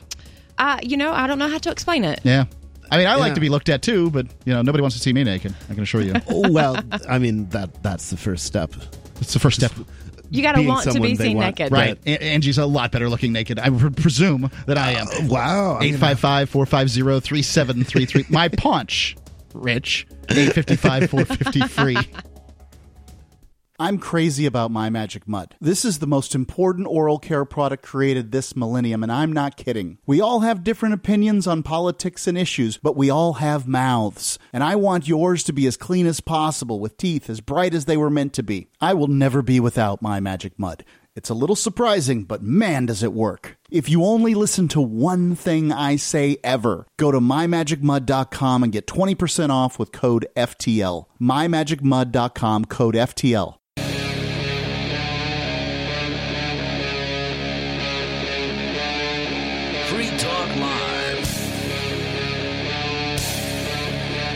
It is Free Talk Live, and you are free to call in and talk live here on the airwaves. That's what we do on Free Talk Live. It's Mark with you. the nobody formerly known as Rich Paul. And Angie. 855 450 3733. Call in and talk about what you want. But Angie, during the uh, the top of the hour there, you were just kind of wondering to yourself what in general men thought about breast augmentation. Is that about right? I'd like to know what the general consensus is. So um, I pulled up. Leave those boobies alone. uh, I've pulled up an article here, and first I would like to say this is basically from a uh, plastic surgeon uh, organization, so they're probably going to be a little more pro. But I think it's worth having some pro and some cons. I'll give you my opinion uh, before it's all over here, but um, there's just some uh, people it's ideal for. This procedure is ideal for those who seek the following benefits a better proportioned or more appealing figure. If uh, pregnancy or weight loss or aging has affected the size, shape, and firmness of your breasts, uh, perhaps to have uh, symmetry restored. In some cases, it's probably created um, if uh, in case one breast is smaller or larger than the other. I guess I thought that was just common in all breasts. I think they all are in so much as there's some lack of symmetry. Okay. Well, But balls are the same way. One always hangs lower. I think I don't know if that's symmetry though. If you're if you're no, in good that's health, asymmetry. That's the opposite of symmetry. I see. If you're in good health and have a positive attitude and realistic expectations, you're most likely to be a good candidate for this procedure. So, first, I wouldn't want to shame anybody who decides to get a particular operation, whatever. If uh, somebody, women presumably, uh, want this badly enough, then they should get it. Is Okay. my first thought.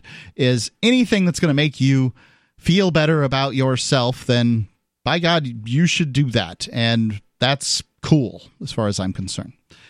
I would say that if somebody was asking me my personal opinion on a breast augmentation, and specifically, I'm looking at you right now and you're in a tank top, I know uh, I have some general idea what's going on. I'm going to Yeah. say everything looks fine. You look great.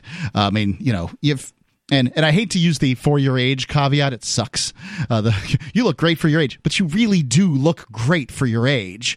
Um, and eh, beyond that, you look better than a lot of women are significantly younger. So I would say that a to me breast augmentation in your case would be a waste of money. But Building the lily. it's not. Yeah, gilding the lily But- is perfect. But what what you don't see whenever Yes. you're not you, in clothes Yes. is the thing that you know I would be looking at, or like a spouse or a partner would be looking at. Sure. And those are the parts that you're like, ah, maybe that could use a little love. Yep. You You've know. had three kids, and uh, life is as life is, Yeah. right? Uh, I now so then that's a different operation. That's a lift, and they certainly have those too. But if you're lifting, why not add something? Yeah, well, when you lose weight or you work out, the first thing that happens is you lose your boobs, and I, you know, I have chest muscle, and that's why I look like I have cleavage. Really, there's none there. You.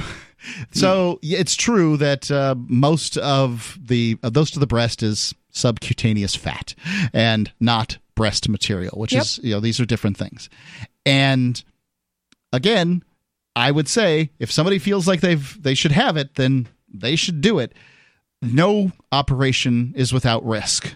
And there is, you know, you're going under the knife, and that means they're going to give you general anesthetic, and there's a risk to that. If that's worth it to you, then to have the uh, the the you know the enhanced breast, then I think you should do it. The thing I would say is is that it is completely unfair if guys like me say you're not going to get added attention. You will, right? I Of people course are gonna, you will. People are going to look more Yep. because bigger is more interesting, whether or not. you Well, know- they don't have to be but obnoxious. then again, from the other side, boob driven, I think is probably less interesting most of the time. I mean, do you, do you respond more when somebody's attracted to your boobs or when they're attracted to your brain? Oh, well, the first thing that people notice about me isn't my brain. so, I mean, it just depends on if they actually talk to me. ladies Ah. have that uh, that that problem, and and you know, I wish there was something for guys that uh, didn't have uh, the ladies weren't attracted to their brain. I'd get it right off. So um, let me let's talk about some of the downsides of uh, of breast augmentation. I think we can all figure out what the upsides are, right? So it's either medical, you've had cancer and you need some kind of reconstruction, uh, you've got uh, some kind of asymmetry going on, you need a little more symmetry, or you just don't like the way it makes you feel and look. And I don't want to diminish that that third option at all. If it makes you look good uh, in your mind and feel good in your mind, you should do it. I wear all kinds of outrageous clothes when I go to conventions and these sorts of things, and I don't do it because I do it for attention. Let's be 100% clear. I do it so that I get more attention. And in many cases, I justify that attention because, hey, I sell ad radios and, you know, I'm on the radio and, you know, do these sorts of things. And okay, so attention's useful for me, but I just like the attention. And there's nothing wrong with that. Uh, first off, there are different types of breast augmentation. There are implants that are placed either in a pocket, either underneath the pectoral muscle located between the breast tissue and the chest wall. Uh, placement of the implant um, underneath the pectoral muscle may interfere less with uh, mammograms and breastfeeding. And then there's it's underneath the breast tissue and on top of the pectoral muscle. So it, it could go either Right. way. And I would think that the pectoral muscle, like I wouldn't imagine putting anything underneath the pectoral muscle. That seems like a bad idea, but you know, I I bet the porn stars are putting it under just under the breast material uh, one and not uh, under the pectoral muscle. Just a guess. Then there are uh, different types of uh, implants. Saline filled breast implants. This is just salt water and silicone filled breast implants. And these have had some issues from a health standpoint in the past, but they're supposed to the silicone's supposed to be more realistic than the uh, the saline ones. Okay, as far as feeling or touch, Yeah, and They're yeah, look, response, that kind of thing. they're not. No, I once once I feel them, it, I mean, you can tell the difference because From that in a real breast. there's there's a Oh, of ball in there. Yeah, I have never um, put my hands on a, an enhanced breast in my life, so I don't know. You've never felt a boob? Oh, I've uh, I've felt boobs, but never ones that have been operated on that I know of. Oh, I've been married for 15 years, pal. Oh, see, yeah, that's that's true. Uh, How old are you? 48? Yeah, see, I've And you've only been married 15 years and you've never felt breast implants. That's correct. you didn't go to strip clubs or anything. Um, I have been to a few strip clubs, but I didn't think you were allowed to touch the gals. Well, if you pay for like the back room, then I didn't think that anybody did that. I thought that was for that was some kind of hustle. No, I haven't done that. I look. It is some kind of hustle, buddy. oh, that's one way to put it. but that's the point. So, do we have a? Is there a call? Oh, let's see. Let's get people's opinion on this. Yeah, we got. Uh, let's let's let's take go straight to the call. I know that it, uh, Gene's audio is going to be good, and we'll just join the room here on Discord. So, Gene, can you hear me? I hear you. Do you hear me? I do. What's on your mind? I wanted to talk about the climate change, the climate cult liars. First, I want to get your opinion on uh, breast implants. Yeah, are you for them or against them? What are your thoughts? Yeah, whatever the gal wants. There's a there's a YouTuber in uh, China who has had huge implants implanted. Her uh, idol was Dolly Parton, and she walks around in a little, you know, little short hot pants and a little top and everything because she gets attention. Yeah, And if she want if she wants to do that, that's fine. I mean, I think she's a very good looking lady. Ain't nobody got time for that. As a man, which do you prefer in a woman? If you were looking at a woman, would you say, you know, I want to be with her because she has them, or I want I don't want to be with her because she has them? No, I, I like the tiny titties. Well, there we go. Okay, so back to the climate liars. And you know, I've I've been a skeptic of this climate change nonsense ever since the 70s when they were telling us it was global cooling coming. And I am not. see. I haven't bought this hook, line, and sinker, uh, Gene. Hold, if you hold the line for me. Um, but I do tend to be a bit of a believer in the climate change thing. So Horse hockey. I'm, I'm interested in what Gene has to say, and we'll be back here in just a second. The number is 855 450 3733. Free Talk Live, 855 450 free, as in freedom.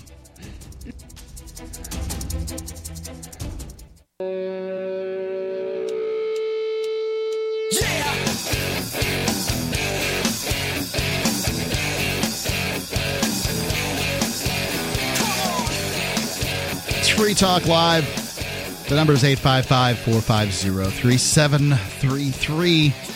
Call in, talk about what you want. Angie wants to know what you think about breast augmentation surgery. Are you for it? Are you against it? What are your thoughts? 855 450 3733. It's Mark. The nobody formerly known as Rich Paul. And Angie. You can call in, talk about what's Angie. All right, and uh, I'll tell you about AnyPay. If you operate a retail business and you're looking for a solution for point of sale cryptocurrency acceptance, go to helpmetakebitcoin.com. This is basically it. You have to set up a wallet, and after you've set up the wallet, they even show you in the video how to do that. Then they will walk you through every step of the way, and it takes quite literally minutes. Very easy. HelpMeTakeBitcoin.com. Um, they have a map of different businesses that accept them. So once you're accepting cryptocurrency, you'll get put on their map with for no extra charge. It's uh, there's an iOS app that's available. HelpMeTakeBitcoin.com. They make it fast. They make it easy, and it's totally totally worth doing. HelpMeTakeBitcoin.com. Let's go back to Gene calling in um, on the Discord lines. Dean, you were talking about climate change and stuff. Yeah, uh, talking about the climate cultists. I call them cultists because they they act like cultists. They believe things just because it's written down somewhere. Now, what I saw yesterday was this big news story linked on Drudge that said California is going through some fantastic heat wave that they haven't seen since for 35 years. Blah blah blah, hotter than Las Las Vegas, trying to make this look like uh, an apocalypse. Well, as a pilot, the fact that I it was have- that hot 35 years ago kind of shows that it wasn't um, wasn't an issue. How would the lack Right. loss of California be an apocalypse? That could be. Yeah, that- I mean, anyway- don't threaten me with a good time. So, so as a pilot, I have apps on my phone that I use for weather, and so I zoomed in on San Francisco to see exactly what my app is telling me that the weather is in San Francisco, and they were trying to say it was 100, 101, all this stuff. I showed 93 for the high, and then I went to the, another app and I pulled up the reporting station at San Francisco International Airport. It was reporting 77. Now, it was getting closer to the end of the evening, but it still was daytime. So it was reporting 77. And then they were saying, well, it's going to keep stay hot until Thursday. So I looked at the forecast on, that I have, my aviation weather forecast for San Francisco, and they were predicting 85 today, which I don't know what it was because I didn't go back and check. Does it sound warm and though. they were and they were predicting 66 for tomorrow. Well, it's San Francisco, right?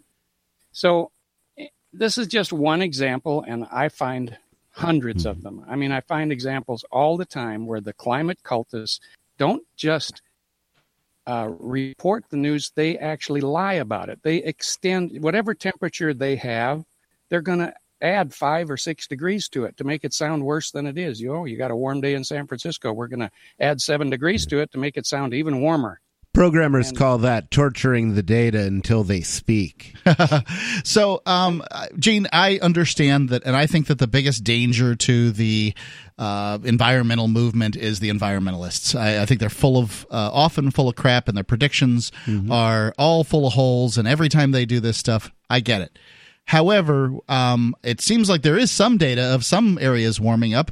How about the Northwest Passage, which was has been un- impassable for centuries?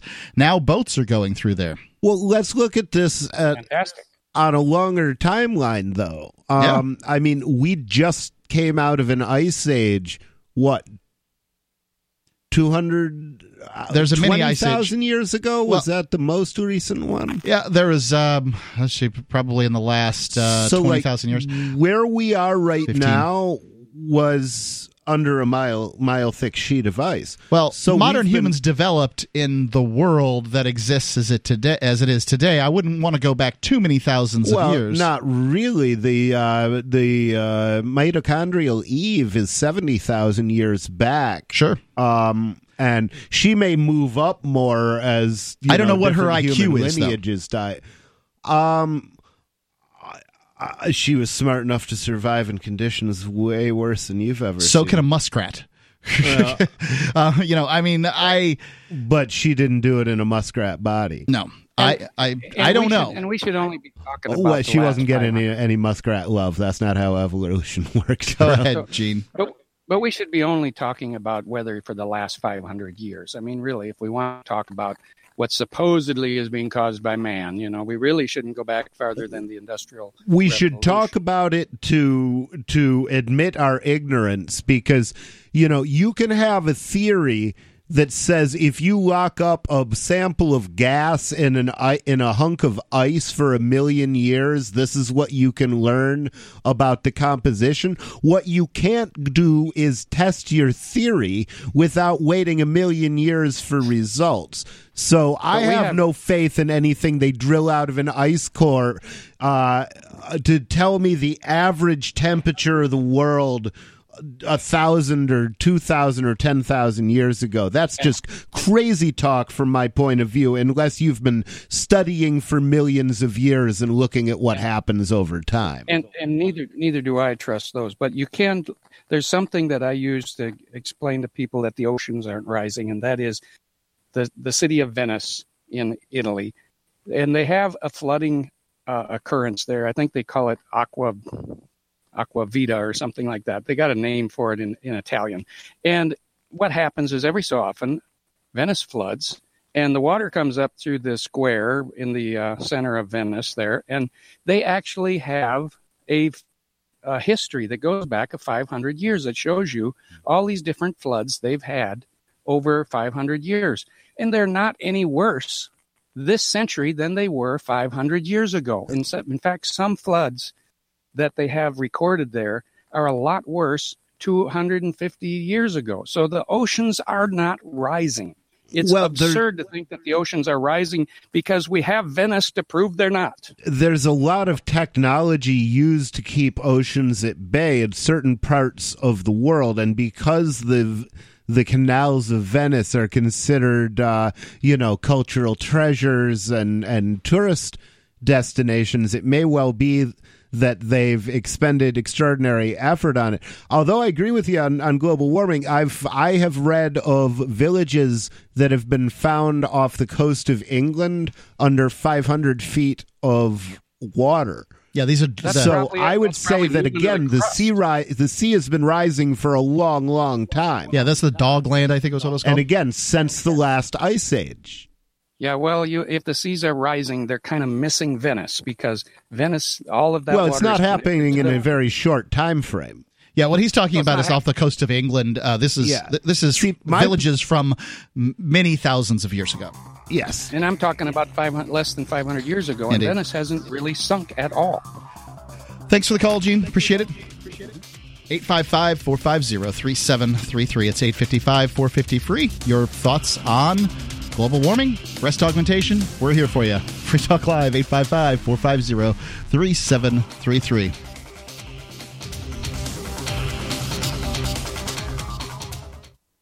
Would you like to hang out with Penn Jillette? He's keynoting Freedom Fest this year. I, for one, am thrilled. Freedom Fest is the largest liberty oriented gathering in the world. They take a Big Ten approach with libertarians, conservatives, liberals, anarchists, capitalists, and just open minded people mingling together to hear real debates, share real solutions, and converse freely. This year's theme is the Wild West, a time of liberty and opportunity, or a time of anarchy and violence. Maybe both. Go to freedomfest.com slash FTL and get your tickets now. Freedomfest.com slash FTL. Not convinced yet? Hey, I understand. It's a high end event. Even with coupon code FTL50. Sure, you're likely to receive investment advice that'll make that sum seem paltry, but I have something special for you. Go to freedomfest.com slash FTL and you'll get the five best speeches from last year for free. Call it a test drive. Do yourself a favor and go to freedomfest.com slash FTL. Freedomfest.com slash FTL. Use coupon code FTL50 for a discount. It's Free Talk Live. Call in, talk about whatever's on your mind. It's Mark with you. The nobody formerly known as Rich Paul. And Angie. 855 450 3733. It's 855 450 free, as in freedom. Want to tell you about cryptocurrency wire. If you're trying to reach the crypto market and perhaps you want to spread mass awareness of your crypto technology, either way, you need a communications company that specializes in that particular field. Leveraging 35 plus different brands and part of the investor brand network and more than 5,000 downstream distribution partners, Cryptocurrency Wire combines the power of specialization with mass market reach. And that's what you need. Excuse me, with their help you can start connecting with crypto-friendly journalists and more than 1.6 million followers. Their commitment is to get the most eyes possible on your big news while it's fresh. Domestic?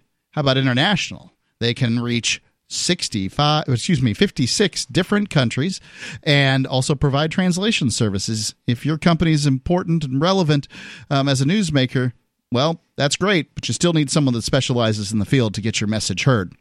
Cryptocurrencywire.com we've used them here on free talk live and we've had some success with it. I think it's uh, i think it was great. Cryptocurrencywire.com they helped us get our Ugandan story where we raised money for the orphanage, and it hit several major, well, several news uh, places. One of them was Bitcoin.com, one was Talkers Magazine, and I can't re- name all the rest of them to you, but it was it was nice to have that extra coverage, and they did that. CryptocurrencyWire.com. You have to push that a little harder, Rich. it's got to go click. Oh, I hate that button. yeah. Let's go to David calling in from New Mexico. David, you're on Free Talk Live. Your uh, Ugandan story, what's that? Kamala, the Ugandan headhunter running for president? no, he was. Uh, this was the story about where we built the orphanage in uh, uh, Kagoma, Jinja, Uganda. Are, are they headhunters? They, I not that I know of. You got to check on that. Okay, what's Are on you your mind, David? headhunter? Uh, well, w- what else? Boobies. Ah, We're yes. doing Perfect. survey, aren't we? Angie's got a got a question Yeah. for you. Yeah. Yeah. Do you prefer natural or would you prefer not natural? Well, well, well, both. My my ex had my, my stripper baby mama Oh, ex that ran off with the with the other dude and took my kids with, and and I haven't seen him for over a decade. She had uh, implants, and um, they they they as she as she says when she a- when she's asked, are are those real? Uh, she says, yeah, real nice. Um, they, Did you pay for the implants? No, she paid for him out of her stripper money before she met me. She I, she probably wouldn't have got him if if uh, she hadn't already got him before she met me. I I I prefer if if you're anywhere as close to being uh, what you're happy with, then I think you're better off without them. I, I like I like the way the they feel better with without them. She had the water under the muscle Okay. as opposed to she couldn't you couldn't get saline when she got I'm sorry uh, Silicone. silicone when when she got them. You had to get uh, saline, and she put them under the muscle.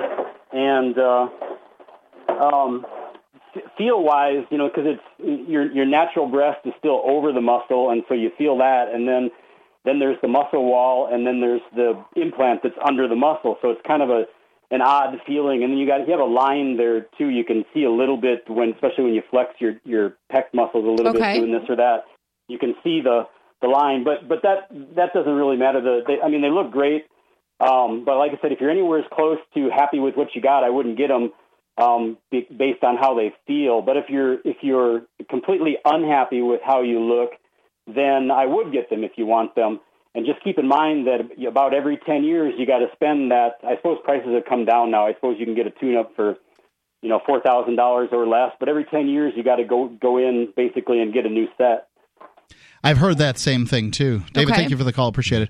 The um, I mean that you know I've I have friends who have these augmentations or their wives have these augmentations, and I hear that about every ten years is about the time, and sometimes you're dealing with rupturing and all that stuff. You're not dealing with that uh, with the natural ones, Right. but This as- is all good feedback.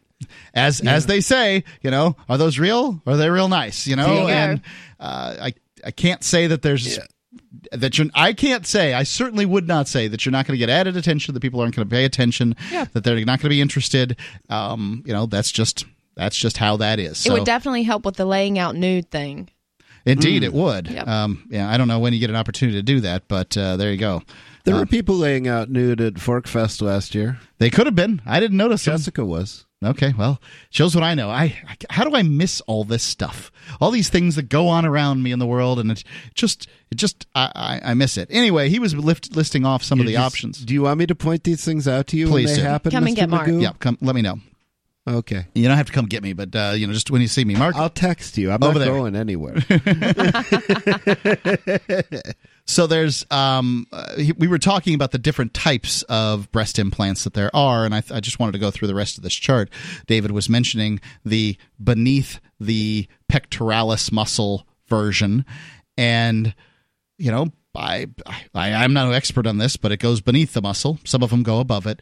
The, there's the silicone uh, filled type, and then there's the cohesive gel silicone uh, the gummy bear or form stable implants.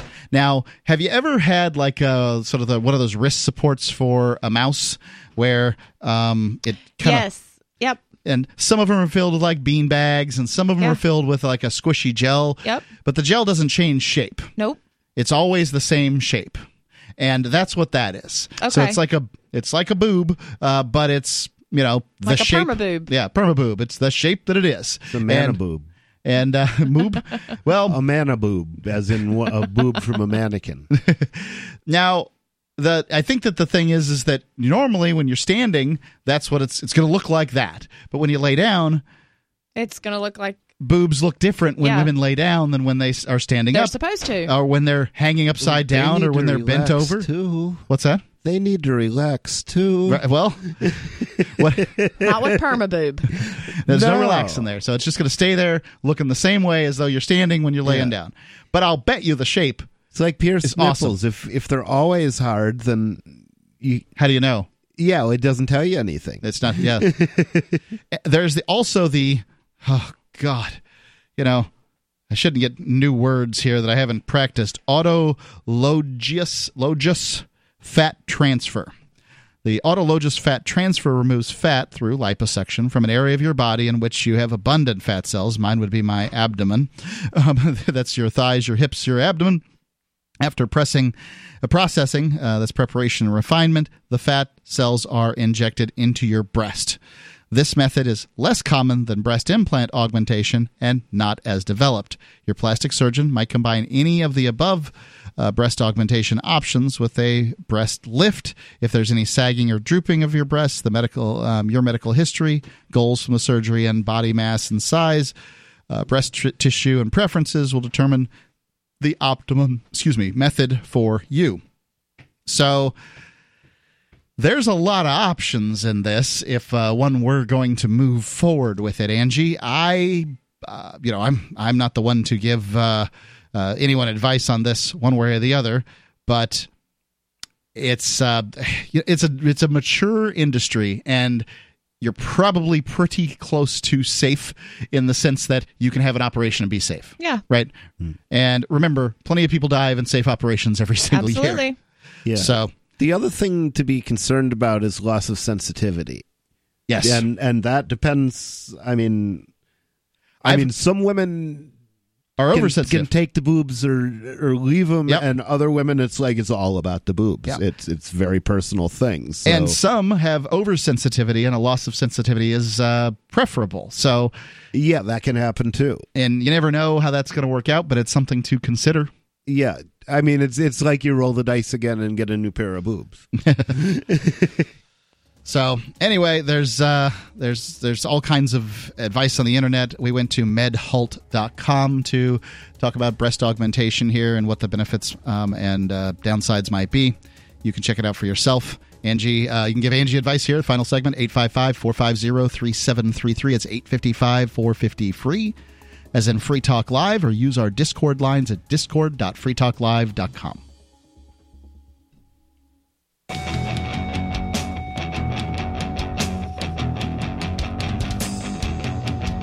final segment of Free Talk Live.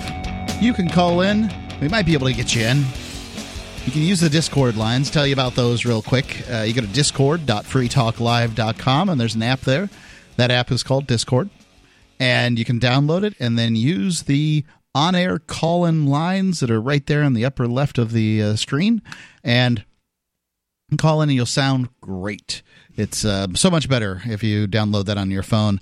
On your computer, there's some ups and downs. You kind of have to tweak some audio a little bit to to make it really work well for a computer. Oftentimes, those little laptop mics aren't the greatest, but it still still sounds better than a telephone. Discord.freetalklive.com, or you can call in at 8 855 450 free. That's 855 450 3733 here on Free Talk Live. It's Mark with you. The nobody formerly known as Rich Paul. And Angie. You're going to run out of breath doing that Yep. at some point. I. It could happen. Story coming to you from the Concord Monitor. Immigration checkpoint on I 93 nets no arrests, but draws concern. So, for those of you who don't know, there aren't just immigration checkpoints within 100 miles of the southern border in the United States. There are immigration checkpoints all across the United States. We're up here in New Hampshire, and we are within 100 miles of the Canadian border. And presumably, anybody who's within 100 miles of the coast is also uh, there was a map at one point that the aclu released that said that essentially within these zones some large percentage of the american population lives and that uh, they're subject to whatever random checkpoints.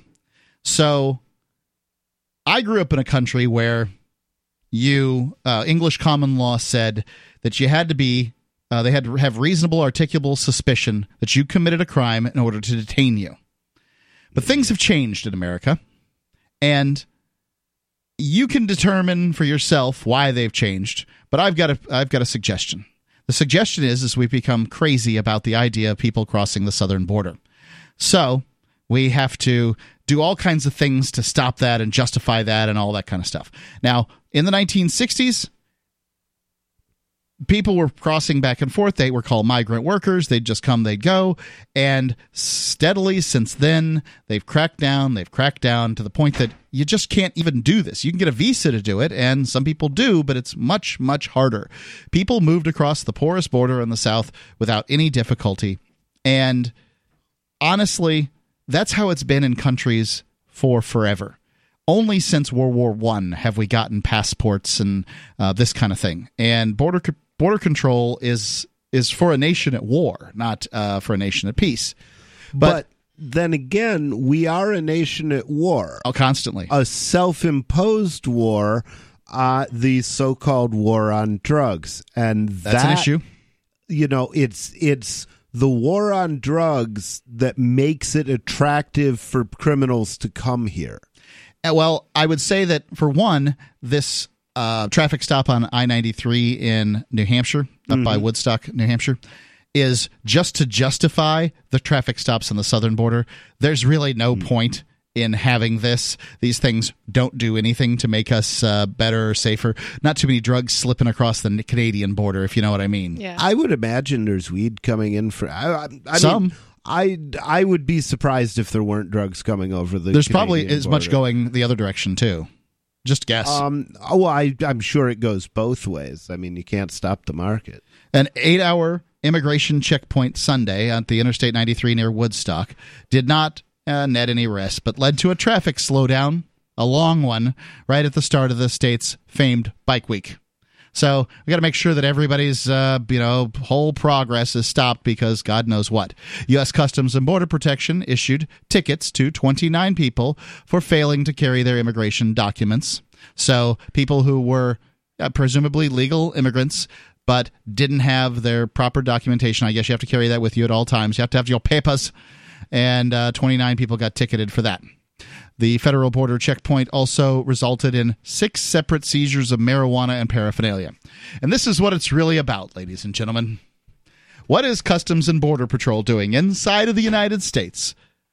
Picking people up for marijuana and paraphernalia that is an interesting question, and I'll I'll see your question and raise you one. A friend of mine got picked up in one of these uh, border sweeps. I'm not going to say that much about him. Yep. Um, but I will say that he was picked up and they had to dismiss the case because they had no probable cause.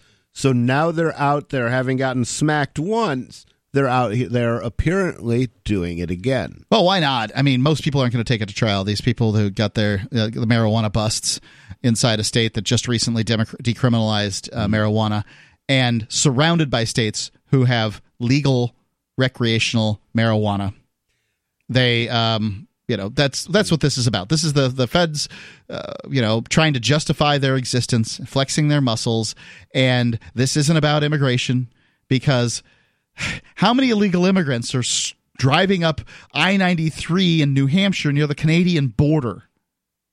It just doesn't make much sense. And it's a complete waste of time that they're stopping everybody. And if that's the truth, if the, yeah. Go ahead. I mean, to me, the answer is just repeal the laws, not stop enforcing them. Because the the problem is, if you have people in the country who have an illegal status, those people are going to be vulnerable to all kinds yeah. of dangers uh, of um, and you know they can't defend themselves because the government is literally out to get them. It is quite literally out to get them. Way but it's out to get to have it's out to get us all. Neil Gorsuch, the Supreme Court justice, yeah. just quoted as saying that the gov- the government can arrest you anytime anyone for anything. Now, I would say more accurately, they can arrest anyone for something, but I mean, that's what his quote was, so yeah. I don't want to misquote the guy. But the government can get anyone, and by anyone, I mean, ladies and gentlemen listening to my voice, you. No matter go- who you are, no matter where you are, no matter what you're doing, there exists a statute under which you can be booked. Absolutely. right now that the yep. evidence exists right now in your life for you to go to jail. How do I know? Well, I'm taking a guess because there's more laws in this country than you can read in four lifetimes. Yep. So you can't tell me I'm wrong because there's just more laws. There's a book written out there called Three Felonies a Day, suggesting that the average uh, American is committing three felonies a day. You may be incredulous, but the idea that a uh, those are rookie numbers. You got to get those numbers up.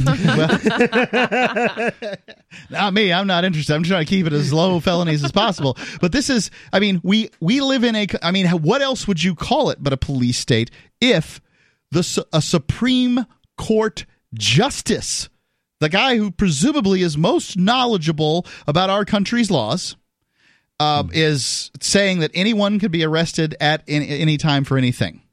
Well, come on now, ladies and gentlemen, and you want to call other people illegal for for violating the immigration laws? These aren't felonies, yeah. by the way. They're just misdemeanors, low I've level violation hi- misdemeanors. I've never been hi- harmed by an illegal alien. I have been harmed repeatedly, over and over again, by the government. So increasing government power to keep me away from illegal aliens. That that gives me no comfort at all. But well, if if you have been harmed by an illegal alien, I'm sorry about what happened to you. But yeah. the, I mean, the I don't think that that status as an illegal alien really makes a difference.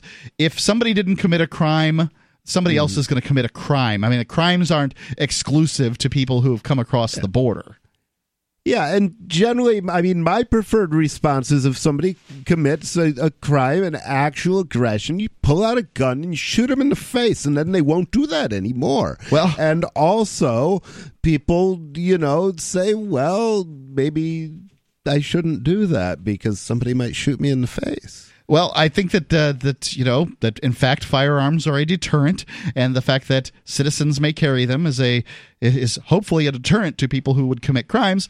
I would be very judicious in who I would might use that on, but if it's a, an aggression against my family, if we're talking about harm befalling my wife or my child or me or something like that, then uh, yeah, I mean you'd be talking about deadly force in that case. Yeah, you know, absolutely. I, am if, if somebody wants to steal my wallet or something, I probably wouldn't do that. But how are they going to steal mm. my wallet? Presumably, they would put me in jeopardy, my life in jeopardy mm. over uh, you know some amount of money. And if a gun's pointed at me, I'm presuming it's my body that's uh, you know in danger, not my wallet.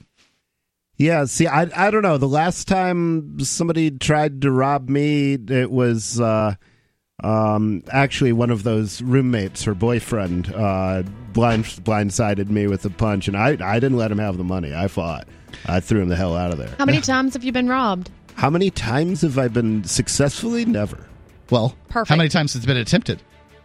Oh God, that many? Half a dozen? At least a dozen. God, I've been in prison. It hasn't been that bad. Free Talk Live. Check us out at freetalklive.com. Are you concerned that liberty, free market economics, and the values that made America great are no longer taught in schools? Well, so am I. So I got my son the Tuttle Twins children's book series. My name is Jack, and I'm 11 years old, and I just started the Tuttle Twins. So far, I have learned that some people can use the government to ruin the economy and destroy people's businesses. Give all the young people in your life a chance at reason and clear thought, because they're not going to get it at school. There are nine books in the series, and each one teaches a set of ideas ideas that children aren't getting elsewhere. Go to TuttleTwins.com and use coupon code FTL to get 40% off. Again, that's TuttleTwins.com.